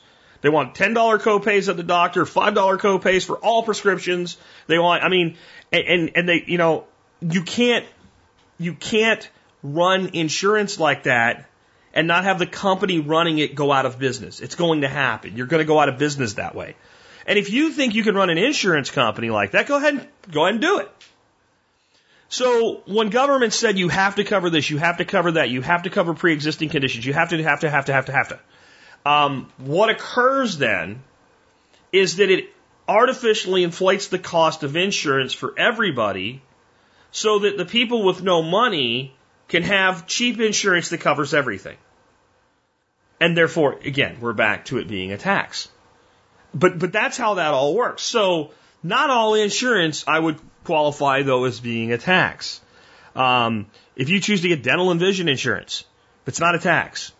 It's not a tax. Ch- there's no law, there's no requirement, there's no, and that's why they're actually both very affordable in regard to what they cover. Look into it. It's not expensive. Um, if I have insurance on my business, because I don't want it, I, if I get sued, I don't want it to ruin my business. That's not a tax. That's not a tax. Now again, the litigious society that we live in, where it's so freaking easy to sue somebody over bullshit, is why that added portion I would say, is, if that makes sense. So I guess my big takeaway for everybody here is if you got rid of the state tomorrow through some miracle, things like insurance wouldn't go away. And the problems that exist that insurance covers wouldn't go away. And for God's sakes, if you drive over somebody and, and you put them in a wheelchair for the rest of their life, you're liable for that. You did that. It's your fault. You need to make restitution. And knowing that as a responsible adult with a product like insurance in existence, you should cover yourself in case it happens. But where we go into problems is I'll, I'll give you a couple examples that I learned in a, a law class that I had back in high school when schools actually used to teach useful things to kids in school. Two examples of, you know, where you can clearly see that at minimum we need tort reform. So one was this guy, this is in the 80s, he climbs up on this guy's roof and he wants to rob the house. And he comes up with this genius idea that he's going to go up on the roof and he's going to case the house by looking through the skylight. Make sure nobody's home, that it's a good time to break in the house. And, and, and, and actually, I think from what I remember, it was also like basically saying, hey, is it worth breaking into this house? Because the curtains were all drawn and all he couldn't see in the house. So he climbs up on the roof and he climbs onto the skylight. He looks in and you know what happens. Kibosh. The skylight breaks and, and the frame breaks out of it and collapses. The guy falls through the roof and hits the floor. He ends up seriously injured and he ends up paralyzed from the waist down. Okay? But this is a scumbag trying to rob the guy's house on the roof of his private property. It turned out that the homeowner, the homeowner had self-installed the skylight and had done it not to code and the belief was that had it been done properly, when the guy put his hands on it and leaned on it, it would not have failed. Therefore, he wouldn't have fallen on the floor. And the court actually found in favor of the criminal who sued because the skylight represented a, a, a danger, an inherent danger, and that danger injured him even though he was engaged in criminal activity. There's one. Another one, there was a guy that had a, like a classic car all chromed up and stuff. Some kid in the neighborhood, it's terrible that this happened, ended up opening up the gas can and trying to see into it.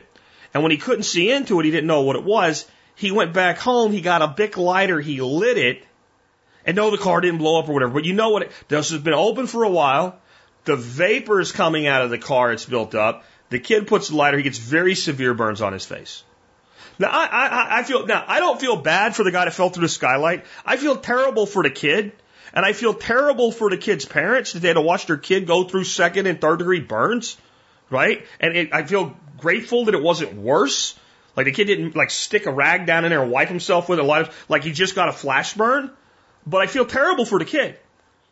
But I do not believe the man that owned the car is responsible for this kid. But under what's called the attractive nuisance law, the, the, the, the parents of this child sued the owner of the car under the assertion that since the, the car would be attractive to children and the gas, because it was all shiny, and the, the gas cap was removable, instead of using a locking gas cap, he was, and the court found in favor of the parents and, and awarded to these, the, the, the them, uh, medical bills and pain and suffering and what have you.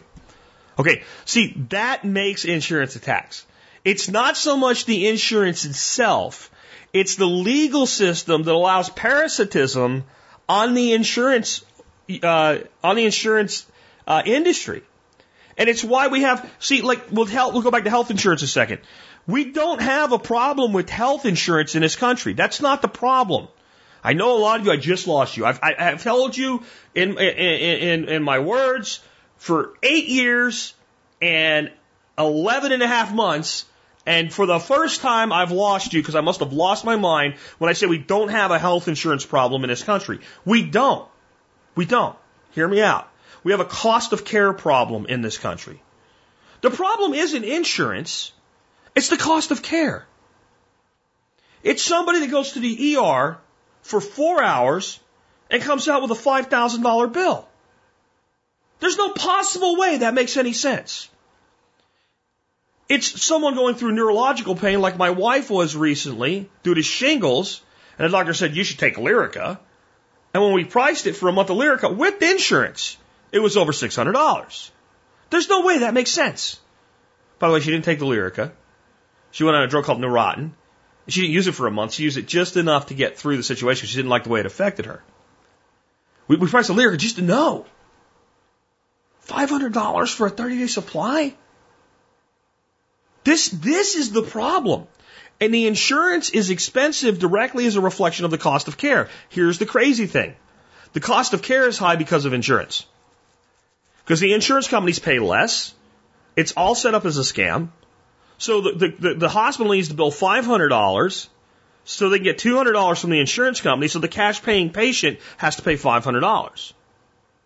And the state has enabled this because there's no way, there's no way in a, a, a, a situation with light regulation, let alone no regulation, that that would ever be possible. Insurance companies would have to operate more efficiently, offer a wider array of, array of choices, offer a lot more things that cover catastrophic loss rather than day to day care. And then the medical industry would have to actually compete to get patients to buy their shit. So you wouldn't be paying $2,500 for a freaking CAT scan. For some dolt to sit there and go, okay, it's done. Yeah, yeah, there's a lump. I mean, come on. It's ridiculous what, and then the guy that's running the CAT scan machine, I'm gonna put him down, he doesn't make shit compared to what they bill for it. It's all bullshit. And you've been lied to. So yes, insurance can be a form of tax, or the delta in insurance that shouldn't be there can be the form of tax. I think most people want health insurance. I think most people are willing to pay something for health insurance. But I don't think people, most people want the health insurance they have and I don't think they want to pay as much for it as they're paying. And they would be much happier paying less money for insurance that only covered major things.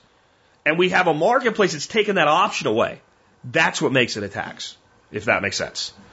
Anyway, I hope you enjoyed today's show. I tried to cover a wide variety of things for you with the Expert Council this week. Uh, I hope you enjoyed having our newest Expert Council member, Nicole Awesome Sauce, with us with her home run out of the park, first time at bat.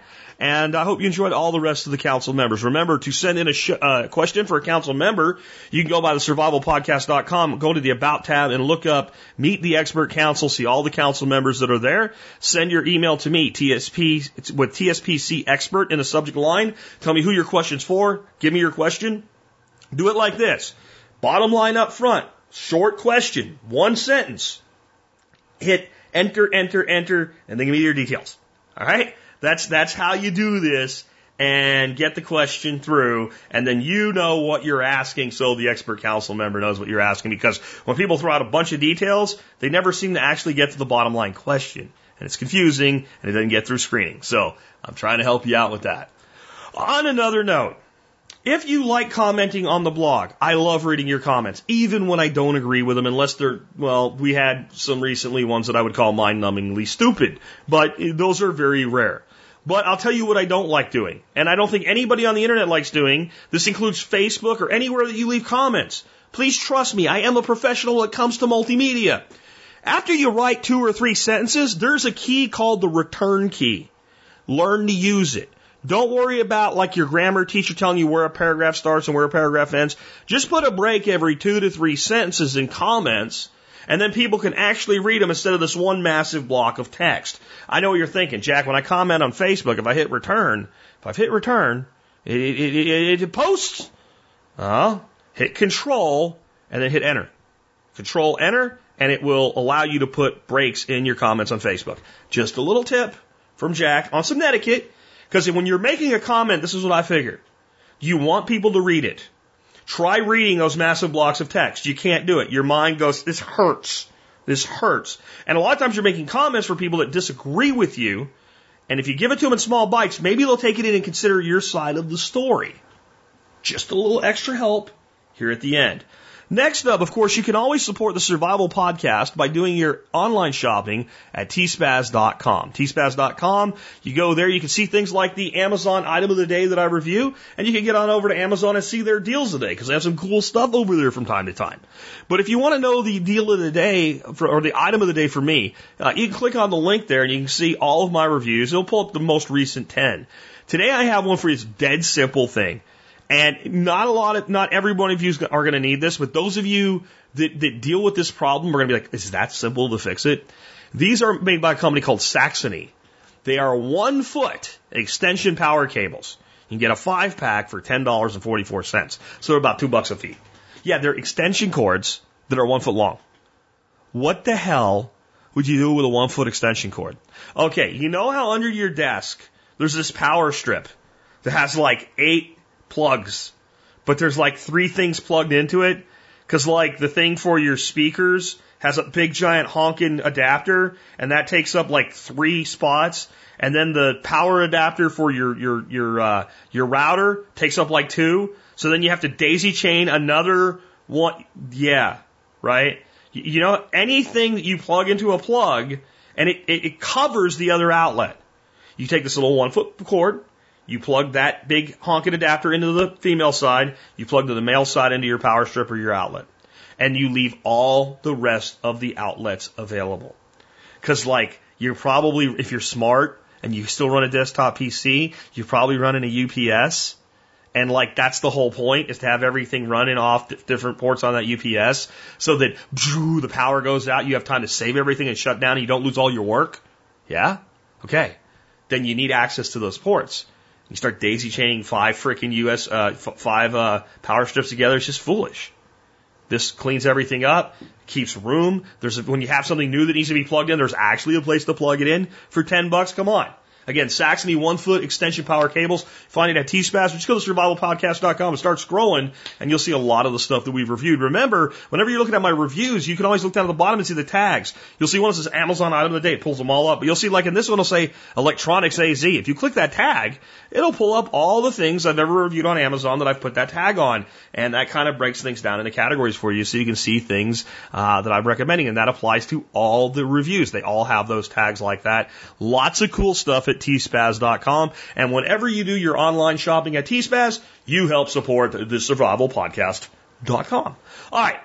Last for you today, I've got the song of the day. The song of the day today is called Inside of Me by Three Doors Down.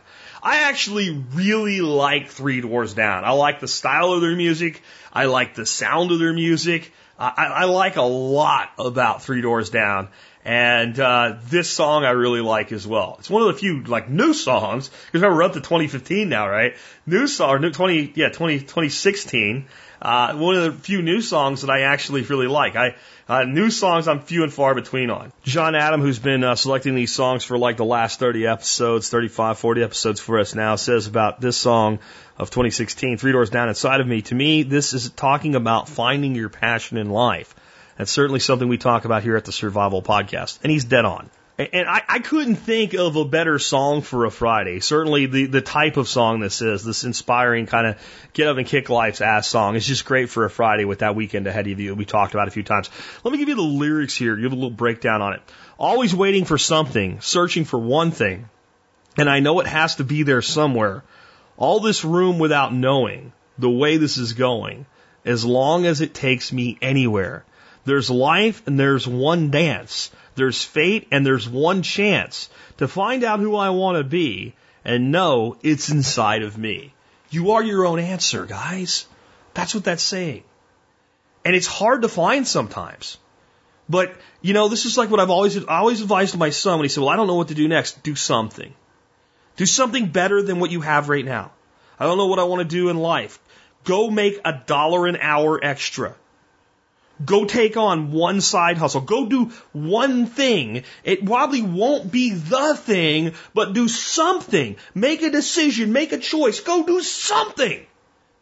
Because it will lead you to another step. Then you say, okay, I am a little better off now. Okay, how can I do better than this for myself and my family and my future? And you do that one thing. And if you happen to do one thing and you go, well, shit, this has actually made things worse. Stop doing that, dummy. Right? It's that simple. A little more lyric action here. I look to the far side, searching for daylight, something that is mine, all my own, something that is yours. Man, I've been trying to teach you guys that for nine years. And loving in hindsight that won't work for my life. Let me forget all that went wrong. Look, if you're not in jail for the mistakes of the past, go apologize for them and move on with your freaking life. If you're in jail for the mistakes of your past, clean your shit up, get out of jail, and go on with your life. No matter how hard it is, and now it's going to be harder, yes, but do it anyway. Forget all that went wrong other than the lessons that come from it, okay? There's life and there's one dance, there's fate and there's one chance to find out who I want to be, and I know it's inside of me. There's love and so much more that waits behind that door. There's so much that I want to see, and I know it's inside of me. It's inside of me. Oh, it's inside of me. Well, folks, it's inside of you. That one thing that will eventually be the thing is inside of you. That one person that you're looking for. Who they are is inside of you. You just have to find the person that matches that spot in your heart the one thing that's going to be your contribution to the world that's going to be amazing, the one thing that when it really comes down to it, and, and, and your family's at risk and you're going to see them through, it's inside, it's all you. It's all freaking you. It always was you. It's always going to be you. There is no excuse outside of yourself. There's no excuses, period. There's reasons and there's reality. And remember this about life, folks. When it comes to professionalism, you can make excuses or you can make money, but you can't do both.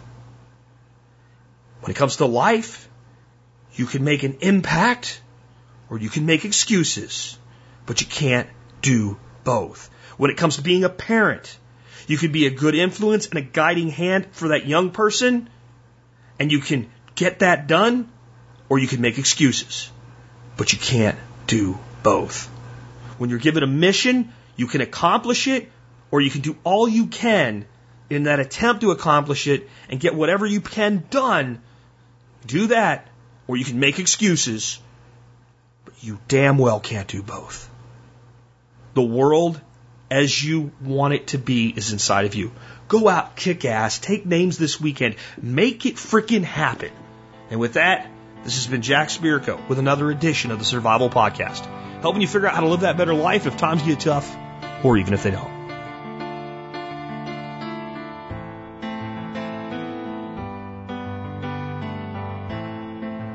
Always waiting for something, searching for one thing. And I know it has to be there somewhere road without knowing where this is going. As long as it takes me